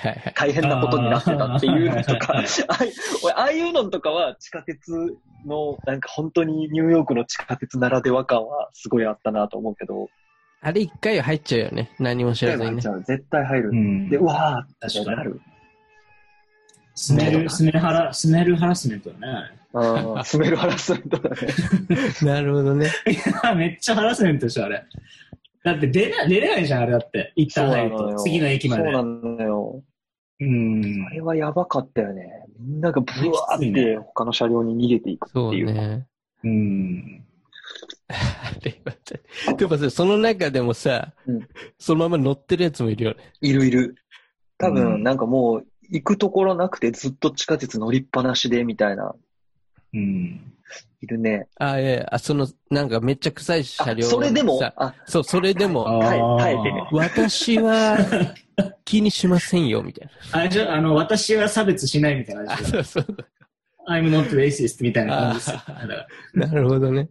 かもう一回乗っちゃって引っ込みつかなくなったやつとかね。あなんかね、今更移動するのかっこ悪いってうん。移動できないやつ。その実際ホームレスの臭い人とのさ、なんか距離、距離みたいなのもあるじゃない。ある。俺はここぐらいの距離までは行けますよ、みたいな。痩せ、痩せ我慢対決じゃないよ。ああ、まあそうだね。あえて座ってる人いるね。うん確かにいるね。それは見たことあるな、確かに。まあ、く、臭くなかったら僕は割り、隣は無理だけど、近くまでだったら臭くなかったらね。臭くなかったね。うん うん。だってやっぱ、どうしても座りたい時ってあるからね。うん。うん。そうだな、地下鉄か。地下鉄で面白いことっていうか、面白い出会いか。うんなんかあの、うん。その服どこで買ったのとかいうのをめっちゃあ聞かれたりとかっていうのはへ結ー構、みまあ地下鉄問わずだけど、道端とかでもめっちゃ多かったな。あ。あ、そうなんだ。うん。最初行面って2、白い服着て3た？年、行って2、3年、2年目くらいまでは頑張ってたから、俺も。多分ね、おー2人と出会った頃はもう割と雑になってたんやけど、やっぱ、うんあの、ニューヨークにせっかく来たし、舐められちゃいけないと思って、こう、うん。頑張って、おしゃれしてたのよ、当時は。で、それこそあの、ブルックリンの古着屋さんとかで、うん。こう、か服買って、みたいなのをやってたなるから、ほどね。その時にもうあの、あのさ、向こう、向かい側からもめ。ちゃくちゃおしゃれな、あ見るからにゲイみたいな人が。もううん、たーって歩いてきて、うん。本当にもう、あの、1メートルくらいまで俺のことが視界に入ってないくらいやったのに、うん。突然俺の方パッて見て、こう指鳴らして、ナイスシューズって言ってすれ違った時はマジですごいなと思って、クールだね。ナイスシューズって言って、そのまま去っていって、あええと思って。ああいうのとかすげえなんか、わ、ニューヨーク来たって思ったけど、あ。ああ、確かあに。すごいその日嬉しかったもん、一日。なんか満たされた。確かにね。あんなファッショナブルな人に褒められたと思。ああ。やっぱファッション好きな人は結構なんかね、他の人のファッション好きだったら褒めたりね、結構あるもんね、うん知らない人に。だから向かい側に座ってた、それこそそれもまたゲイの子だったけど、ゲイの子はやっぱ美意識高いから、うんうんうん。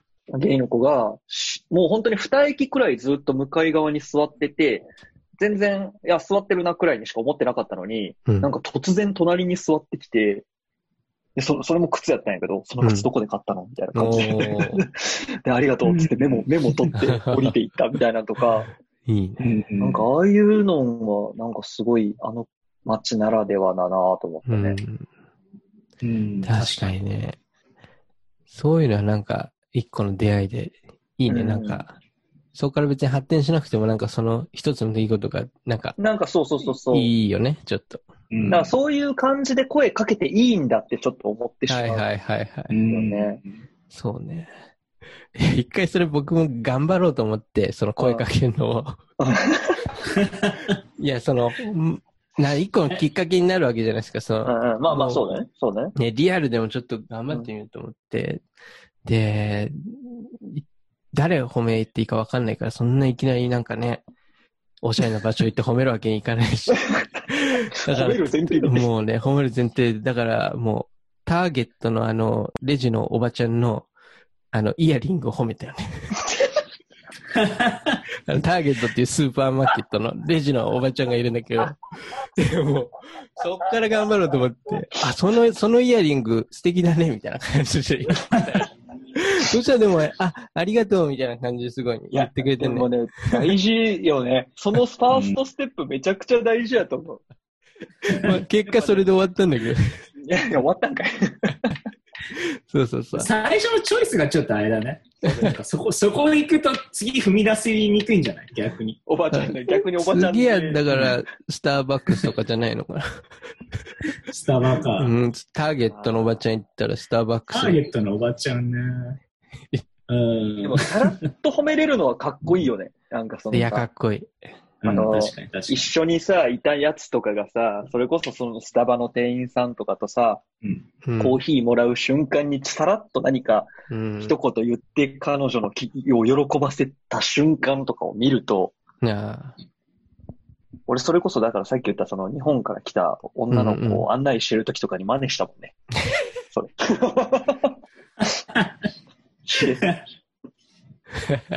その、そのタトゥーめっちゃ活かしてんね、みたいな。実際そこまで思ってない。思ってなくて、全然思ってなかったけど。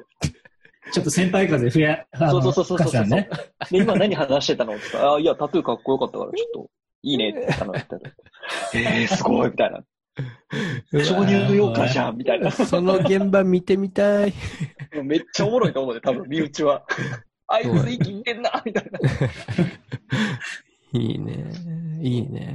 俺もう本当ミーハーなんで、そういうところ、そういうの大好きなんですよ。え、ちょっとそれ大大阪でもぜひ実践してみてください。あのね、でもね、うん、やります、やりました。あ、本当？ややります。っていうか、むしろやってるかもしれない、今も。そういえば。うん最初のえ、頃それ知らない人にやってるの？それ。知らない人に日本で。うん。えー。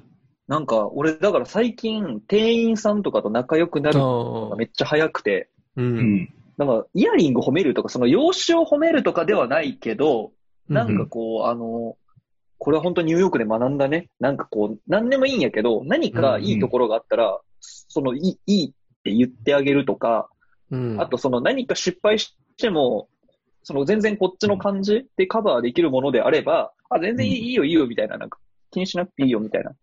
う。うんん。なんかその、横柄な態度で相相手にその、タメ口で行くんじゃなくて、めっちゃフレンドリーにタメ口で行くみたいななんかうん。感じ。あ、全然いいよいいよみたいな、なんか、うん置いといて置いといて、うん口の中入ったら一緒だからみたいなとか、なんかそんな感じで、っていうのは多分俺ニューヨークでのみんなの、あの、あの、あの街の人たちのコミュニケーションを見たからこそできるうんようになったなと思う。うんそうだな。今思えば割とやってるわ。日本でも。むしろやってるわ。それは、なんかこう、うん話す機会がある、その店員さんとか、ちょっとした、うん。ななんだろう、接点がある人に対して、うんえその電車に乗ってる人にいきなり話しかけるとかじゃあ、なくてそこまではない。さすがにそこまでは。変なやつになる。そうだね日本だと変なやつそこまではできないよね、日本だと。すみませんってなっちゃうよ。いきなり最初に。うん。ちょっといいですか？って絶対宗教の勧誘か何かだと思われるでしょ。あなたのその通報される可能性あるしねうん、普通に。そうそうそうそう。うん。そう駅員さんとかに言われたりとかするしね。うん。うん。そのイヤリングどこで買ったんですか？絶対不思議じゃない変なやつう。ん。ね黙黙って別の車両にね、乗り換えられる可能性うんある。確かに。あ結構俺、カバンとか好きやからさ、ーはいはいはい。最近さ、女の子とかでも結構いかついカバンとか持ってたりする子とかいるから、うんバックパックで。でめっちゃかっこいいなと思って、うんそのカバンどこのですかってめっちゃ聞きたくなるんやけど、なるほど。多分話しかけたら変なやつだと思われるやろうなって、うんいつも思うね。ニューヨークやったらこれ聞けるのになとか。ああ、そうだね。まあほ、なんかね、そうだね。独身だったら一個の、なんていうの、ナンパナンの、パですか？ナンパの切り口にもなるし、ぜひ実践してくださいってなんか言いそうだけど、ちょっと今は難しい。ですよね。残念ながらもう既婚者なんで、そうね。お二人とも既婚者ですからね。そうですよい一個なんかね、うん地下鉄で、その、恋愛じゃないんですけど、うん。うん。その、目が合うみたいなのあるじゃないですか、たまに。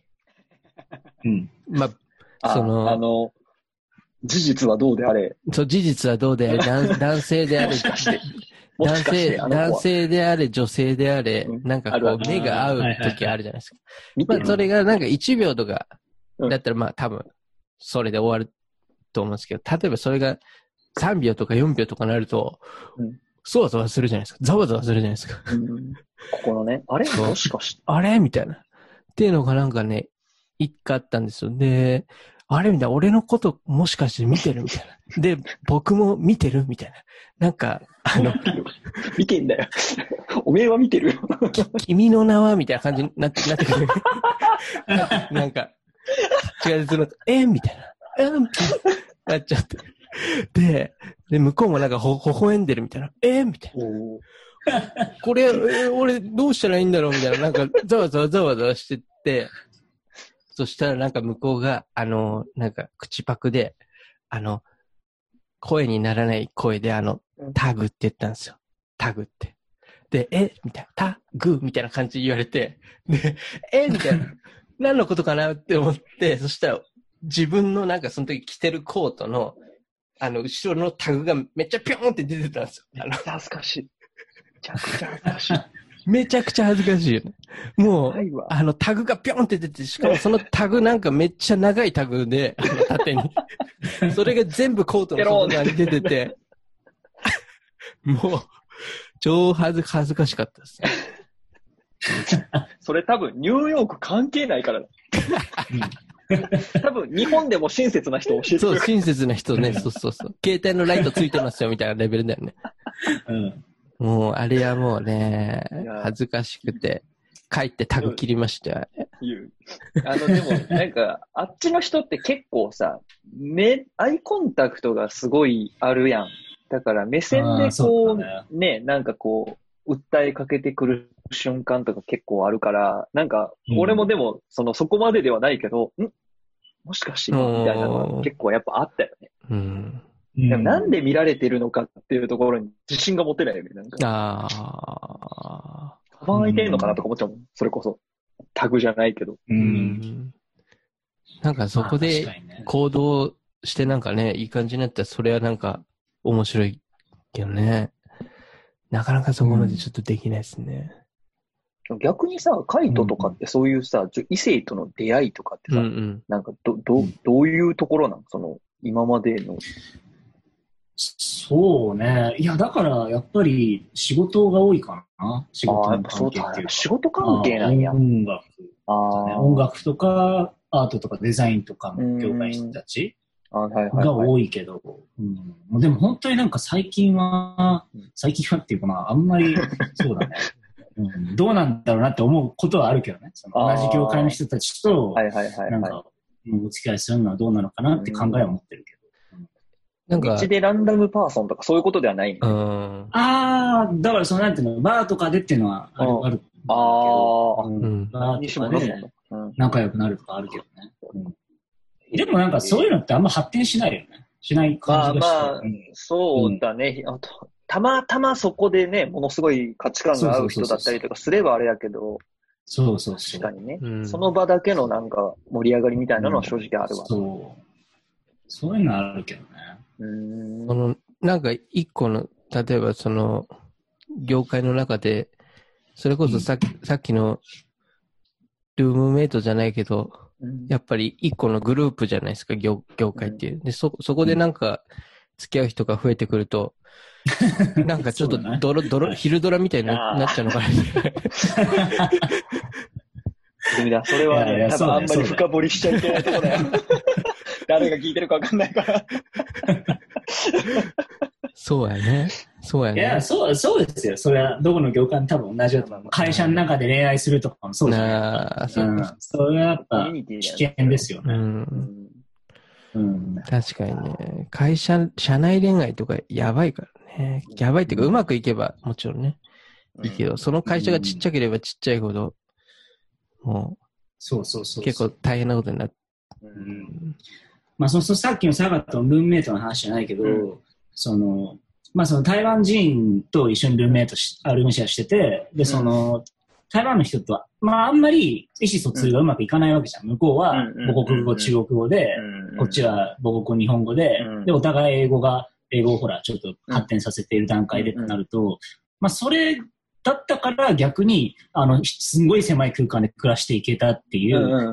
のと結構なんか、まあそういう話とちょっと被るんだけど、うん。やっぱりそのなんていうの、同じ業界の人と、うん。だと、やっぱそういうなんかプライドだったりとか、例えば、なんアートに対する考え方だったりとかの違いとかって、うん。距離感があればいいよ。俺なんかすごい狭い部屋で一緒にとかじゃなくてたまに会うぐらいだと意見がぶつかったりとかも楽しめるけど、うんそれをもう、ね、お付き合いするとかなって、毎日ね、全然意見が違う人と一緒に過ごすっていうのは、やっぱ難しいじゃないですか。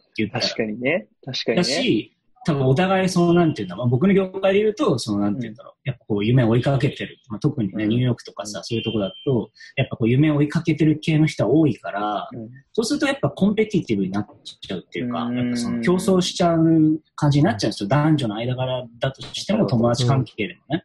そう、そうなってくるから、やっぱり難しいなっていうのと、やっぱ距離、距離感っていうものをこうなんか、どれだけ作れるかっていうのは多分、ニューヨークに住んでる人は結構テーマだよね、やっぱり。ああ、なるほどね。うんう。だからん。結構なんか同じ、そうだよね。同じ業界同士だと、これはもうニューヨークとか、あの、限らずだけどさ、やっぱりさ、同じことを趣味にしてたり、まあ同じ、ちょっと近しいジャンルで働いてたりすると、そこってね、どうしてもこう、うん意見の食い違いみたいなのとかでぶつかったりとか、そそれはめっちゃわかるな。うん。そうだね。確かに。だから、確かに、その言語って俺の場合、壁があったっていうのはすごい良かったとかね。伝えきれなかったから、100%、うんお。互いに。そうだね。だからもうなんかこう、ある意味、ちょっとコミュニケーションを100%することを諦めることによって、うん、なんかこう、うん下手にいさかいも生まれなかったし、変なうんニュアンスでのなんかこう、やりとりみたいなのもなかったから、うん。あれはすごい良かったね。うん。恋愛に関してはね、あの、言葉が伝わりきらずに、こう、喧嘩になることはありましたけどね。うん。あの、そういうこと言いたいんじゃないのみたいな。なるほどね。全然伝わってないみたいな。うん。確かそっに。か。いや、なんか、うん。僕とか今でも、日本語と、なんだろう、向こうがね、その日本語完全にわかんないから、奥さん。は。だから、僕が頑張って、僕も英語そんなに上手くないから、だからそれの中間でやってる感じがあって、だから今の話と、まあ業界とかそういうのは多分違うんだけど、今後た、例えば、妻が日本語ペラペラになるまで勉強した後に、どういうコミュニケーションが待ってんのかな、みたいなって、ちょっと、実は言いたかったけど言えなかったことみたいなのねがちゃったりしてねそう。今以上に激しくって言ったりする。なんか、なんかちょっと、いや、その、そそれで問題が解決、もっとね、うん。なんか親しくなれるのか今の話みたいな感じでちょっと、ギクシャクしちゃう部分もあるのかなって、なんかちょっと、い一個ね、ちょっと考えるとこありますね。不安ちょっと不安要素ですう。うんん。でもまあ、コミュニケーション取れる方が嬉しいけどね。うんなんか難しいところですね、そこは。うん。そうね。伝わりきらないっていうう、んなんかお互いのその共通認識って、なんか、その、日本語同士で、英語同士とか、まあ、日本人同士でも伝わりきれないじゃないですか。なかなか、うん。もちろん他人だから。っていうこと自体をこう、前提として話し合うって結構大事だと思うんですけど、うんうん。うん。まあ、それがなんか言語のそういう違いがあるからっていうので、まあ、そういう一個の前提になってるうん。ところもあるから、うん。その言語が、フィルターが取れた時に、そこをちゃんと理解し合えるかみたいなところが課題だなと。ちょ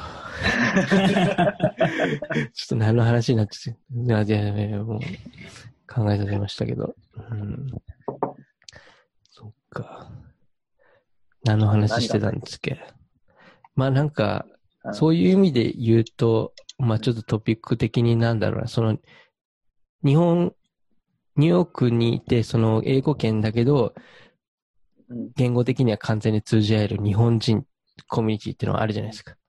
うんうんで、まあなんか一個ニューヨークの日本人ってなんか一個のなんかコミュニティで、まあ島国レベルのなんか規模の人口うんしかいなくて、うん。でもまあその中でもなんかこういろいろな人と出会ったりすると思うんだけど、なんか、その中で、まあ今回のテーマで言うと、なんかエッジの効いた方とかの出会いっていう、まあ良くも悪くも、なんかあれば聞いてみたいなみたいなのあるんだけど、えどうか血の聞いた方とうの出会いん。まあなんか、でも、思えばさ、俺たち3人もさ、本当に多分日本でそれぞれ暮らしてたら、絶対に出会ってなかったじゃん。そうね。そうだね。確か体感的にというか、そうんの、動いてる業界的にはさ、まず出会いがなかったから、うん。なんか、まあ、面白い、やべえやつっていうくくりとはまた違うけど、なんかその、うんなんていうの、俺からしてみると、本当に、みんな、こんなエッジの効いてる人たちと友達になってるっていうのがすごい俺は面白いなと。なん。か、うんそう、まず出会えなかった人たちやから、日本にいたら。確かにね。そうう。ん。うんうんうん。そうだよ、だから、それ、それ、それ自体がすごい面白いなというか、てか、うん日本人コミュニティというか、まあ、多分、あの、各国そうやと思うんやけど、うん多分あのニューヨークっていう特殊な空間にいるからこそ、うん。なんか繋がってる人たちってのは、うん。多分めっちゃいるやろうなとう思って。ん。そうね。やっぱり、うんなんか、日本人なら日本人、韓国人なら韓国人、中国人なら中国人みたいな。うん。なんか、それぞれのね、コミュニティって、なんか、おのずとなんかみんなね、集まるところも。あったりして。少なからず、んまあ、そのコミュニティの中でもさらに細分化されていってると思うけど、そうだよね。うんうん。確かにね。なんか、そうだね。うん。うん。あんまその日本人コミュニティみたいな感じのどっぷり感は自分ではあんまなかったつもりではいるけど、うん本当にそのね、仲いい友達と飲みに行く程度の感覚しかなかったけど、うね、ん。日本人コミュニティ変なやつ、もう変なやつしかいないやんだってニューヨークにいる日本人なんか。そうですみんなね。変なやつ。そうですエッ。が効いてるっていう意味では本当にみんなエッジ効いてるよね、みんな。そうだようんそうだよ。ね。なんかみんな、あの、まともなやつは来ないから。確かに確かに。やっぱりなんか、悪くも悪くもね、く癖、癖があるというかね。み、皆さん、それぞれのねう。ん。この人多分日本では絶対生きていけなかったんだろうな、みたいな。あの、自分も含めやけど。うん。うん。なんか、そうだね。僕の会社とか、それこそ、なんで一番最初とかの会社とかもなんか、うん。残業私したでしょみたいな感じでなんか、ブチギレる社員みたいな。社長に対してブチギレる社員みたいななんかいて、こんなに私残業して、なんでそんなことを言うんですかみたいな、なんか、なんかもう、パワーバランスやべえな、みたいな。なんかもう、自分の主張やべえな、みたいな。うん。うん。あ、でも確かになんかその人によっても、その時めっちゃエッジ効いてたけど、みたいな人とか、だんだんおとなしくなっていくとかね、うんみたいな人とかも多分、やっぱなんかそのニューヨークっていう社会の中での処世術みたいなのをだんだん学んでいく中で、こう、ちょっとうまくやっていく人たちっていうかみんなうまくやっていけるようになるんよね、多分慣れてきて。うん。うん。これこうしない、こうした方がいいんだろうなとか。だからうん。多分来て2、3年目くらいが一番面白いパターンがなんか多い気がする。うん。確かに。確かに。ももっと面白くなっていく人もいるけど、うんなんか結構、なんかイメージでは、来て2、3年目くらいのちょい慣れやけど、まだこううん。舐められたくないというか、うん。こう自分のこう個性を突き抜けていきたいみたいななんか感じで、の2、3年目くらいがなんか結構うん。キレッキレな人が多いような印象は受ける。自ちょ分的にはちょっと落ち着く前のみたいな。そうそうそう。うんで、なんかそれくらいからだんだん本当にそのお金のことであったりとか、仕うん事のことであったりとかっていうことで、ちょっとずつこのニューヨークのやり方とか、それこそコミュニティの中での常識みたいなのをうんだんだん身につけていって、なんか丸くなるというよりは、その尖り方が上手になっていくみたいな。ああ、なるほど、うんなるほど。ってのを身につけていってるのかな、みんな、みたいな、うん。うん。なるほどようなイメージ。うん。確かに。まあね。うんそうですね。やっぱ、き北手っていうのは、やっぱりその、異国の地で、なんだろうな、うん自分がそういう被害に遭わないためみたいなうんのも含めて、やっぱ分からないところである程度そういうエッジを張るじゃないけど、バリ、バリアっていうエッジを張るみたいなのは結構大事なことだなとうんいうそうだね。自分を守るための虚勢みたいなところも確かにあったと思う。エッジっていうか。うんうんうん。見え、見えっぱりじゃないけど、なんかこう、うん舐められたくない。さっきの俺うんも来てばっかりの時おしゃれ頑張ってたとかもう、ん。うん。なんかこう、そういうところは結構あるかなと思う。うそうね。ん。やっぱ、こう、性格的にもお穏やかな人とかがやっぱり、うん。それこそ、ちょっときつくなったりとかさ、うん。やっぱそういうのもうん。なんだろうね、ね自分をね、はいはい守るためにうん、そういうのが必要になったりとかっていうのはあるのかもしれない。うん。まあ、基本的に、そうだね。あんまり、性格の、よろしくなる感じの街ではない確かに。そうだね。むしろ、むしろちょっとこう、なんていうんやろうな。なんかあざとくなるっつったらあれやけど、うん。まあ、ずる賢くはななるよな。ううんん、。そうだね。うん。うん。そうね。やっぱ来たばっかりの時めちゃめちゃピュアやった人がそのまんまでいるパターンほぼない気がするな。うそうだね。んや。っぱりみんななんかうまいことやってるなってうん。思うもんね。確かにね。ていうかそうじゃないと生きていけないもん、あの街。うんそうそうそう。うん。そうだね。ね。めちゃくちゃ成長したもんね、やっぱり。そうね。なんかね、こう、欲望に満ち溢れたし資本主義のど真ん中で 利用される、利用するとかのなんか駆けそうそう引きとかね。そうそうそう。そう本当にそうんそうね。本当そうだね、それは。こう、個人、個人のさ、よ欲望がさ、入り乱ってってるじゃないですか、やっぱり。う。で、そのね個人の欲望を叶えるためにやってるところもあって、だからそこでの駆け引きみたいな。やっぱりうそれぞれみんなその、ニューヨークっていう場所に来て欲望を体現化しようとしてるから、うんなんかそこでね、やっぱその渦と戦うみたいなところはあんのかもしれないですね。う。うんん。まあ、それでこう、エッジが出てくんだあろうね。そうそうそうう。ん。うんうんうん。もう嫌がおうでも、もう、え、エッジが出てくるっていう、なんかそういうのは面白い実験なのかもしれない。うん。まあちょっと、本当にニューヨークから帰ってすぐくらいの時に、てかニューヨーク帰ってすぐ俺田舎に引っ越したじゃん。うんううん。ん、そうだね。その時に本当トゲの抜かれる感じがすごかっあうん。あ、なるた。あほど。の無償の愛じゃないけど、はいはいはい。近所のおばちゃんとかがうん野菜くれたりするわけよ。いっぱい取れたから。うん。なんだこの世界観みたいな。ニューヨークではまずないやつうん。な。なんか尖ってても仕方ねえなみたいな。うん。確かにね。それが見返りを求めないものみたいなって分かっそうそうそうそう。本当にそうなんだよね。うん。うん。なんかね、別に俺何したわけでもないのに、うん。うん。あの、あの温度差もすごかったな、俺的に。いや面白かった。まあね、そういうのいいよね。はいそういうところが。うん。うん。ギャップを感じれたっていうか、そういうなんか、本当に、うん。あの、あの街ってさ、ニューヨークってさ、うん。本当に、てっぺんもどん底も両方あるじゃん、うん。さっき言ったみたいにさ、それこそあの、意味のわからんお金持ちの世界と、本当にもうさっきのホームレスの住めるハラスメントじゃないけど、あんな世界観が、あの小さい街に凝縮されてるわけじゃん。なんかそこが見れるっていうのはね、なんともなんか面白い空間だなというか、うん。あれを見れてよかったなと、今になって本当に思う。んなんかこう、感謝できるようになるかな？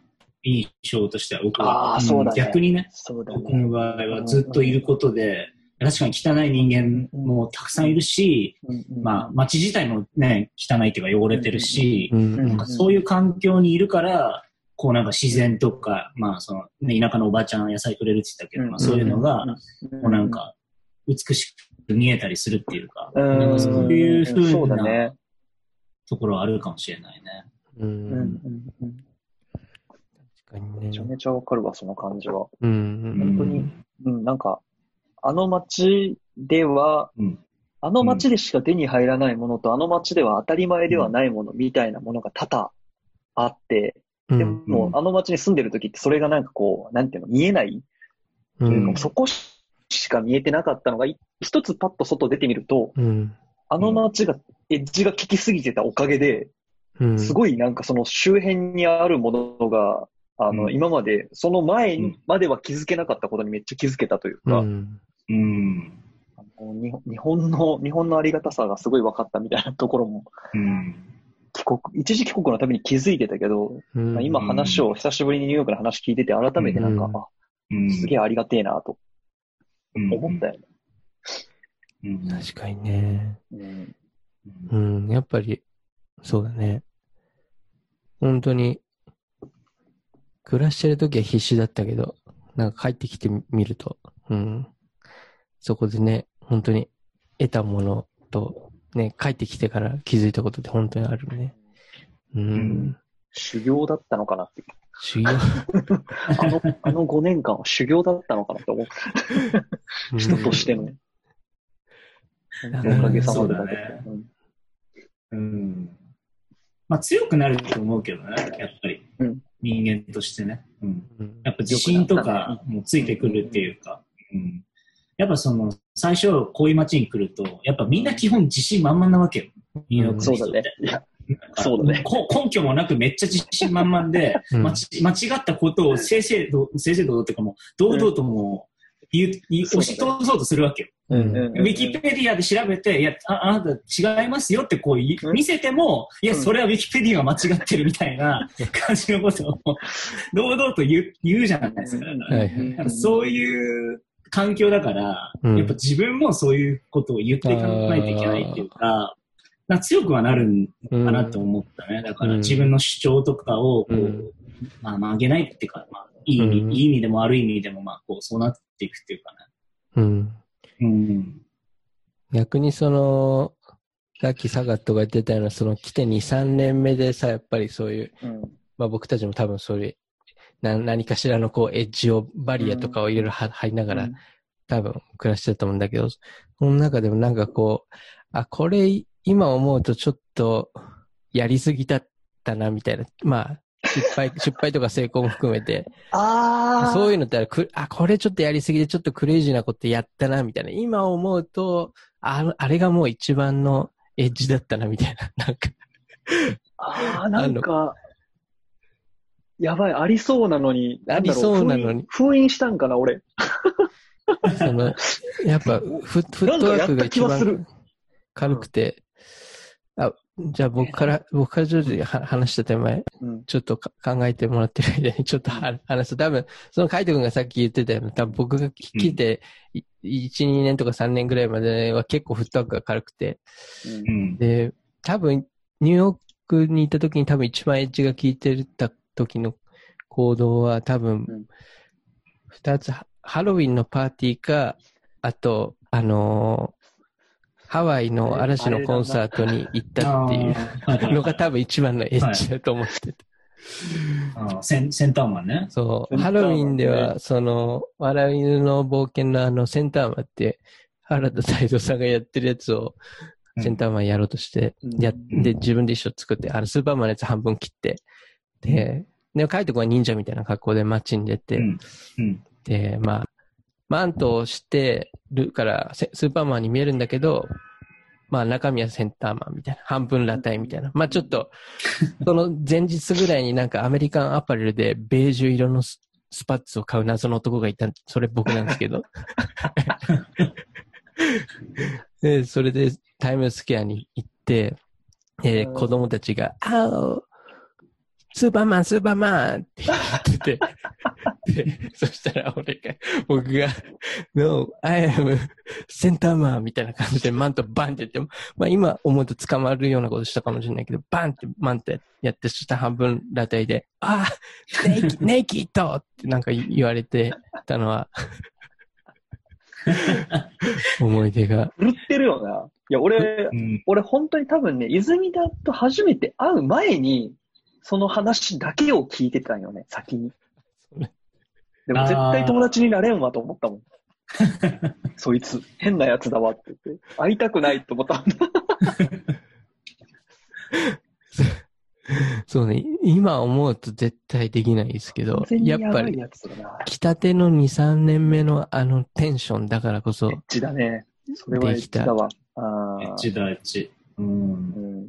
でもなんかあれだね、なんかその、泉田と、うん。なんだっけ、泉田とスンさんとスンジンっていう、あのはいはい韓韓国とうん日本のハーフの、うんね、アーティストと、3人でなんかさ、やったよね？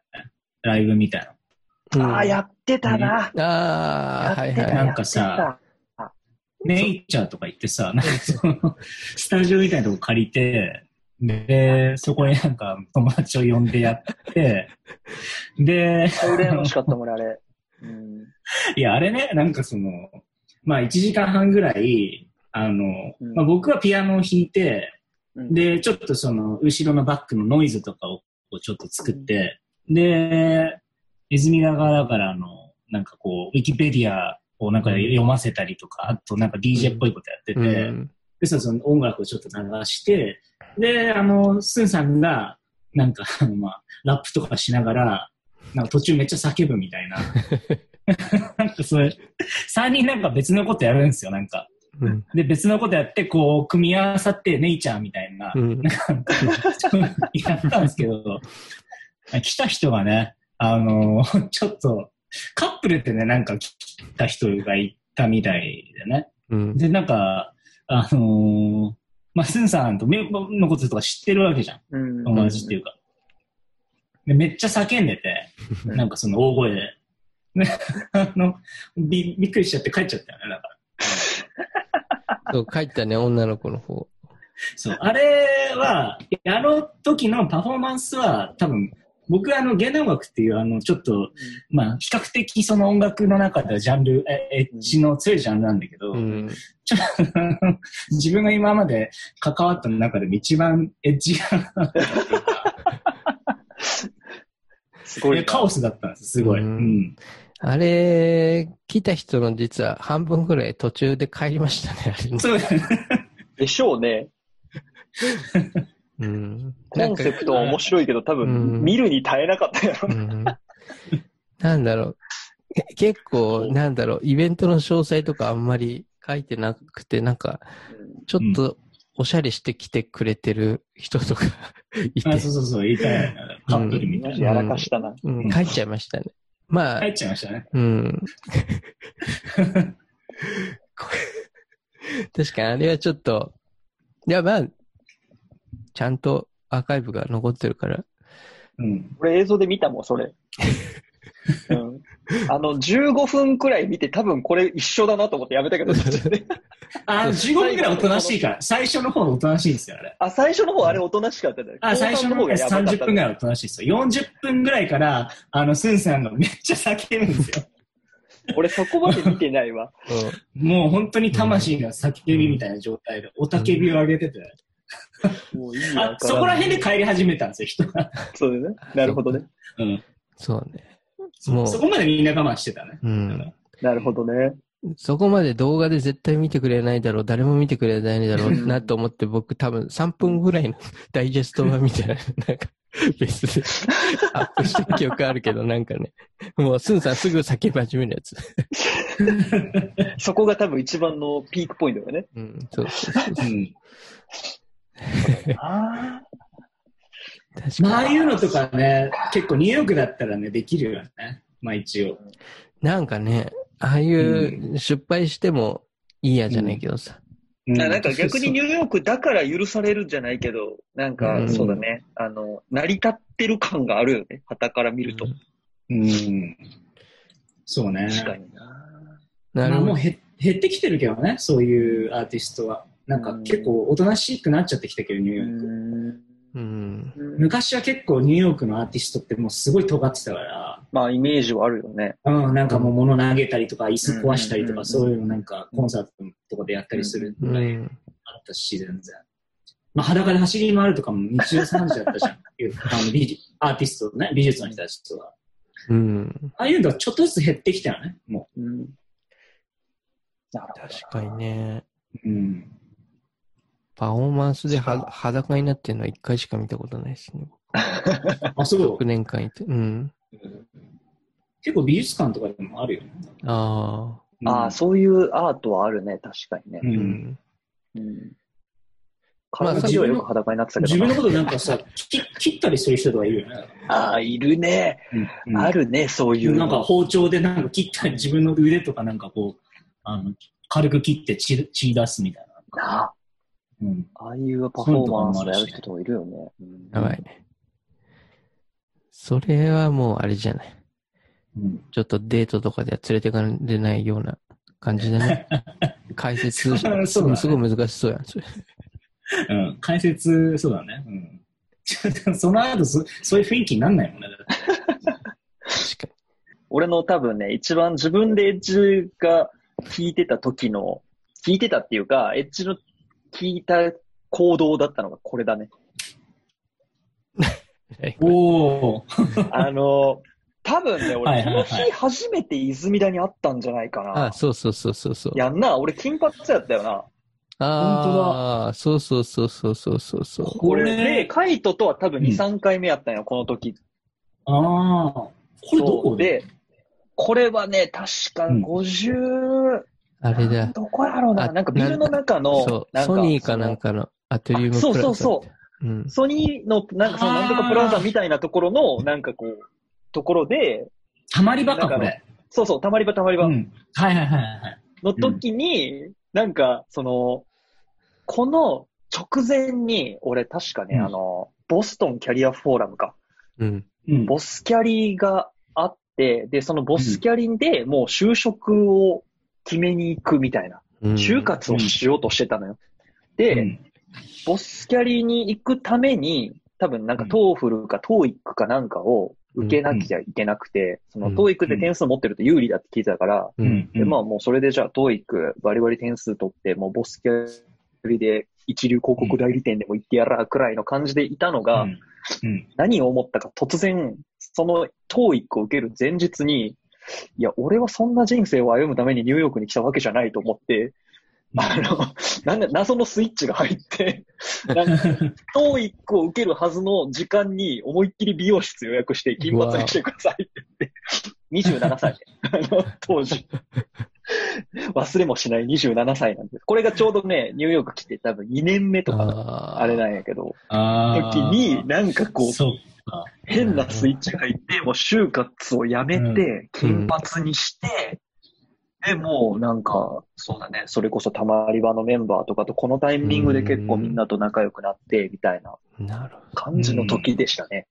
これ結構俺自分の人生のターニングポイントやったわ。ど。なんか、ああ、確かに確かもうまともに生きることをやめた瞬間やった。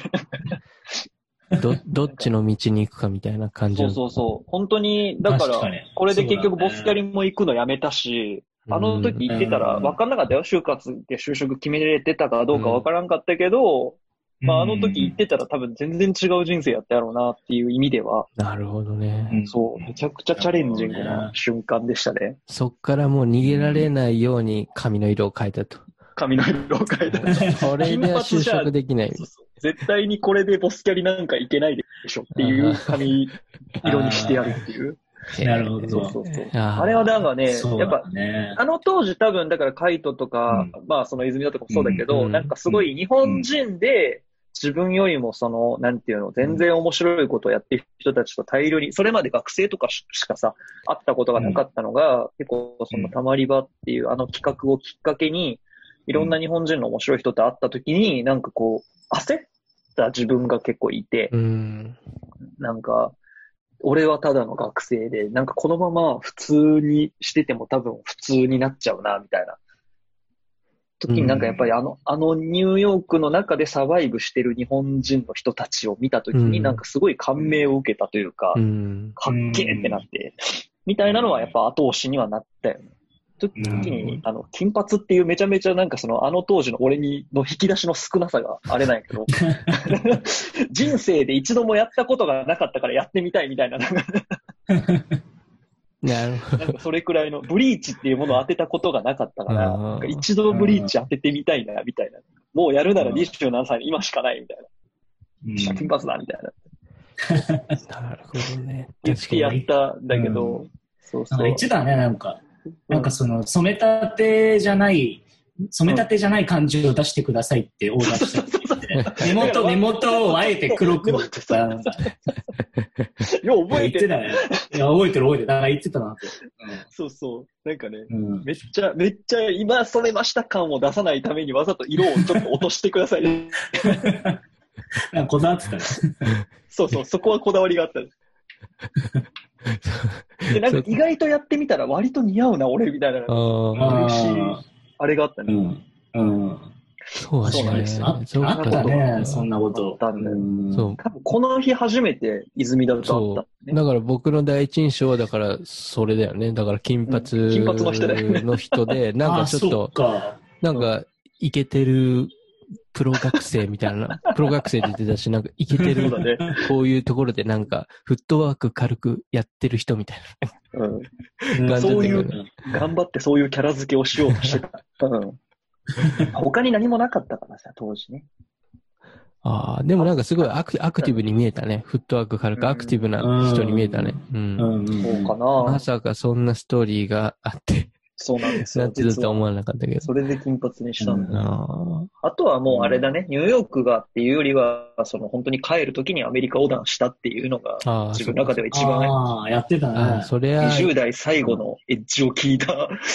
そうだね。ああでもこのそれ結構エッジ効いてんじゃ。うんん。だから本当まあそうだね。人生においても聞いてる部分になるでしょそうだ。ね。う。うんん。あれはね、なんか自分の中でよくやったなと思うね、今でも。うん。確かに日本帰った時一銭もなかったからね、本当に。すべてを使い果たしてすべてを帰ったから。使い出し。いえそうそう。ーアメリカ横断って、あれな、なんか、もうレンタ、レンタカーとかで、そうそうそうな、な、そう。何日も借りるからうんうん結構な額いくんじゃないもう。あの、トータルでね、多分ね、1ヶ月半くらいやって、うん。70万くらいかかった。うおだから、結構それまで貯めてたお金とかも全部。本当に使ってうん。やったから、ニューヨークでそもそも金貯まんないしね。うん、確かにレンタ。カー代だけでトータル多分40万くらいかかってんのうよ。乗り捨てとかもやったから、なるほど。そうそうそう、東から西に乗っていくみたいな。うん。いや、あれはすごい、応援し、応援してたね。みんなで。うん。なんか、やっぱりでもね、あれもニューヨークにずっと住んでての、なんかこう、鬱憤みたいなの。なんかニューヨークでできなかったことを全部したいっていうか、やりやり残し、なんだろうな、なんかやれなかったこと、本当にニューヨーク住んでて我慢してたことを全部やったみたいな、なんかうん。感じのところ。やっぱりその家に縛られるやん、ニューヨークって住んでるとどうしても。うん。う。うんん。やっぱりそのね、やっぱ高い家賃払ってあの家があって、どうしてもそこを拠点にって考えたときに、あの家を一旦なくすっていう瞬間がすごく欲しくて、うん。うん。家なくなったら俺どこでも行けんぞみたいな。うん。うん。もう車の中に家を作って、車では、うんなんか旅をするっていうのは、本当になんか、なんだろうね、なんか自分の体験の中でやっぱニューヨーク行ってるって日本に帰った時はさ、ニューヨークに住んでるっていうことを言えるけどさ、ニューヨークにいる人たちの中ではさ、当たり前のことや、それ。うん。うんう。ん。うん。うん。だからなんか、そこで彼ら、ニューヨークに住んでる彼らでは絶対に体験できないことって言ったらあれやけど、なんかこう、うんみんながやらないことをせめて最後にやっていきたかったみたいなの結構あったかもしれない。う。うんん。それがもう、ニューヨークからサンフランシスコまでのアメリカ横断でしたね、うん僕の中では。うん。なんかみんなに語れる面白い話が欲しかったよね、うんニューヨークに住んでる。なんかね、本当に、そうそう。佐賀と最後の方とかも、そう、横断行く前とかも、なんかニューヨークを改めてさ、うん徒歩でなんか散歩してたりとかさ、なんか 観光みたいなこともやってたもんね。うんニューヨーク縦断やったよね。ああ、そう。まずニューヨーク縦マンハッタ断して。ン上から下までうんそうそうそうそう8時間歩いた。いやー すごいね。一番上、本当にマンハッタンの一番上から、本当にあの、最後のポートまでうん。歩いたら8時間かかった。あそうそうけ帰りの地下鉄で足震えてたもん。誰得なんだろう、この行為と思いながら。結構みんなやらないよね、意外とそういうのはね。そうそうそうそう。住んでてでだからね、うん。なんか、そ、本当に、その、今回のテーマにちょっと話戻るけど、そのうんエッジっていうところで、自分のエッジがなさすぎた感はあったから、もう、なんていうの？なんか、みんなそれぞれさ、何かその行動であったりとか、そのスキルであったりとか、立ち位置、その肩書きであったりとかっていう意味で、うんそれこそ日本に住んでた俺、カイトみたいな現代音楽作曲家っていう肩書きの人間とまず関わることがないわけやん。うん、そうだね。別に、その、なんていうの、絶対にこう、接点がない人たちと、何の隔たりもなく一緒にこう、酒飲んだりとかしてたうんやん、あの当時って。うん。で、それは俺の中でうん。ものすごい嬉しかったし、楽しかった経験なんやけど、なんかこう、じゃあその時に俺って何者なんだろうみたいなのってめちゃくちゃやっぱ思う時が多くて、うん。なんか絶対に出会えない人たちと出会えるんだけど、俺自身の立ち位置はずっと変わらないままの中で、なんかめちゃくちゃ模索してたのよね。俺、うん俺にしかできないこととか、俺のキャラクターみたいなところをすごい悩んだ時が、やっぱめっちゃあって、というかニューヨークの後半って本当にそんな感じあって、うん。うんって時に、やっぱりその、ああいうみんながやらなさそうなことを、うん。なんかその、なんていうの、奇抜というよりは、やる、なんうんなんていうの、みんな気になってるけどやらなそうなこととか、なんかそういうことをする方向で、なんか、エッジっていう言い方とは当時は思ってなかったけど、まあ、ああいうちょっとなんかと尖ってるっていうのかな、見方によっては。っていう行動に出てったみたいなところは結構あったね。うん。うんいや、よかったよそうね。うん。本当に実際にね、本当に端から端まで移動した、エッジからエッジまで移動した。あ、なるほど。うまく、うまくまとめた。うん、もう、いや、いや、そういうことなのかなと思って。いや、エッジを、エッジを見に行きましたね。確かに。エッジ、エッジ、エッジマンだよね。エッジをエッジマン。それちょっと、ねそのアカウント名使おうかな、エッジマン。うんサガ、サガットマンからちょっとエッジマンに。いやー転職しようそっか。だ、確かに。なんかいろいろこう、ね、散々いろいろエッジについて話したけども、最後はやっぱりさ、うんエッジからエッジまでさ、うん。うん移動した人間がやっぱり一番エッジなんじゃないかな。確かにね。うん。マンハッタンとあのアメリカ大陸のそうそうそう。それぞれのエッジをエ見ました。ッジを、うん、やっぱそれはやっぱりなるほどな。一番のエッジなんじゃないかな。すごい、すごいまとめ方したな。いや、本当になんか綺麗に。そういうの、はい。まとまりでしたね。うん。こんな感じで。だったのかな？わかんないけど。そうですね。うん。はい。もう多分、おそらくこれが多分ね、うん。なんだろうな。ニューヨークの思い出について、うん。こうメインで語るのは最後になるのかな、みたいな。だってこの、このポッドキャストとかでね。ああ、なるほどねう。んでもなんかこう、いろいろうん。語れてよかったですね。あ、うちらしかわかんないこととかも入ってたね。そうだね。多々あると思う。そうね本当に、うん本当に忘年会みたいな感じだね、これ。そう。うん。うん。な、3個、三箇所ぐらい僕が自分でカットしないといけないのか ありますね、あれ。な。迷っちゃうよね。うん。カットしないといやっぱりけないところ。本当はリアル。ルでね、話したいよね、もっとね。確かにあねあ、。そっかそっか。なんか本当コロナが無事に収束したら、本当ニューヨークか日本のどこかで、そうね3人で集まってお酒飲みながら、うんちゃんとね、なんか、うん。あったね、みたいな話をしたよね。うん まあいろいろあったからね。マジであった。うん。この放送中にはね、やっぱね、お互い聞けないことも多々あったと思うので、そのあたりそうだね。じゃあ、ちょっと、一回放送じゃあそこ終わって、聞い聞いてみ、聞聞いてみるっていうのもありかもしれないです。そうだね。はい。じゃあ、そういうことで、なんか早く、ちょっとは、いその話をちょっと聞いてみたいので、えー今回のゲストは、えー現代音楽作曲家、えー、海部中織さんと、えっ、と、えーバリュー、えーインク系、えーあとブロガー、YouTube の、えー活動されている、えーサガットこと原田進さんでした。えー今日本当にありがとうございました。ありがとうごございました。はい。じゃあまたちょっとはい来年もよろしくお願いします。あ、お願いします。た。お願いします。どうも。はい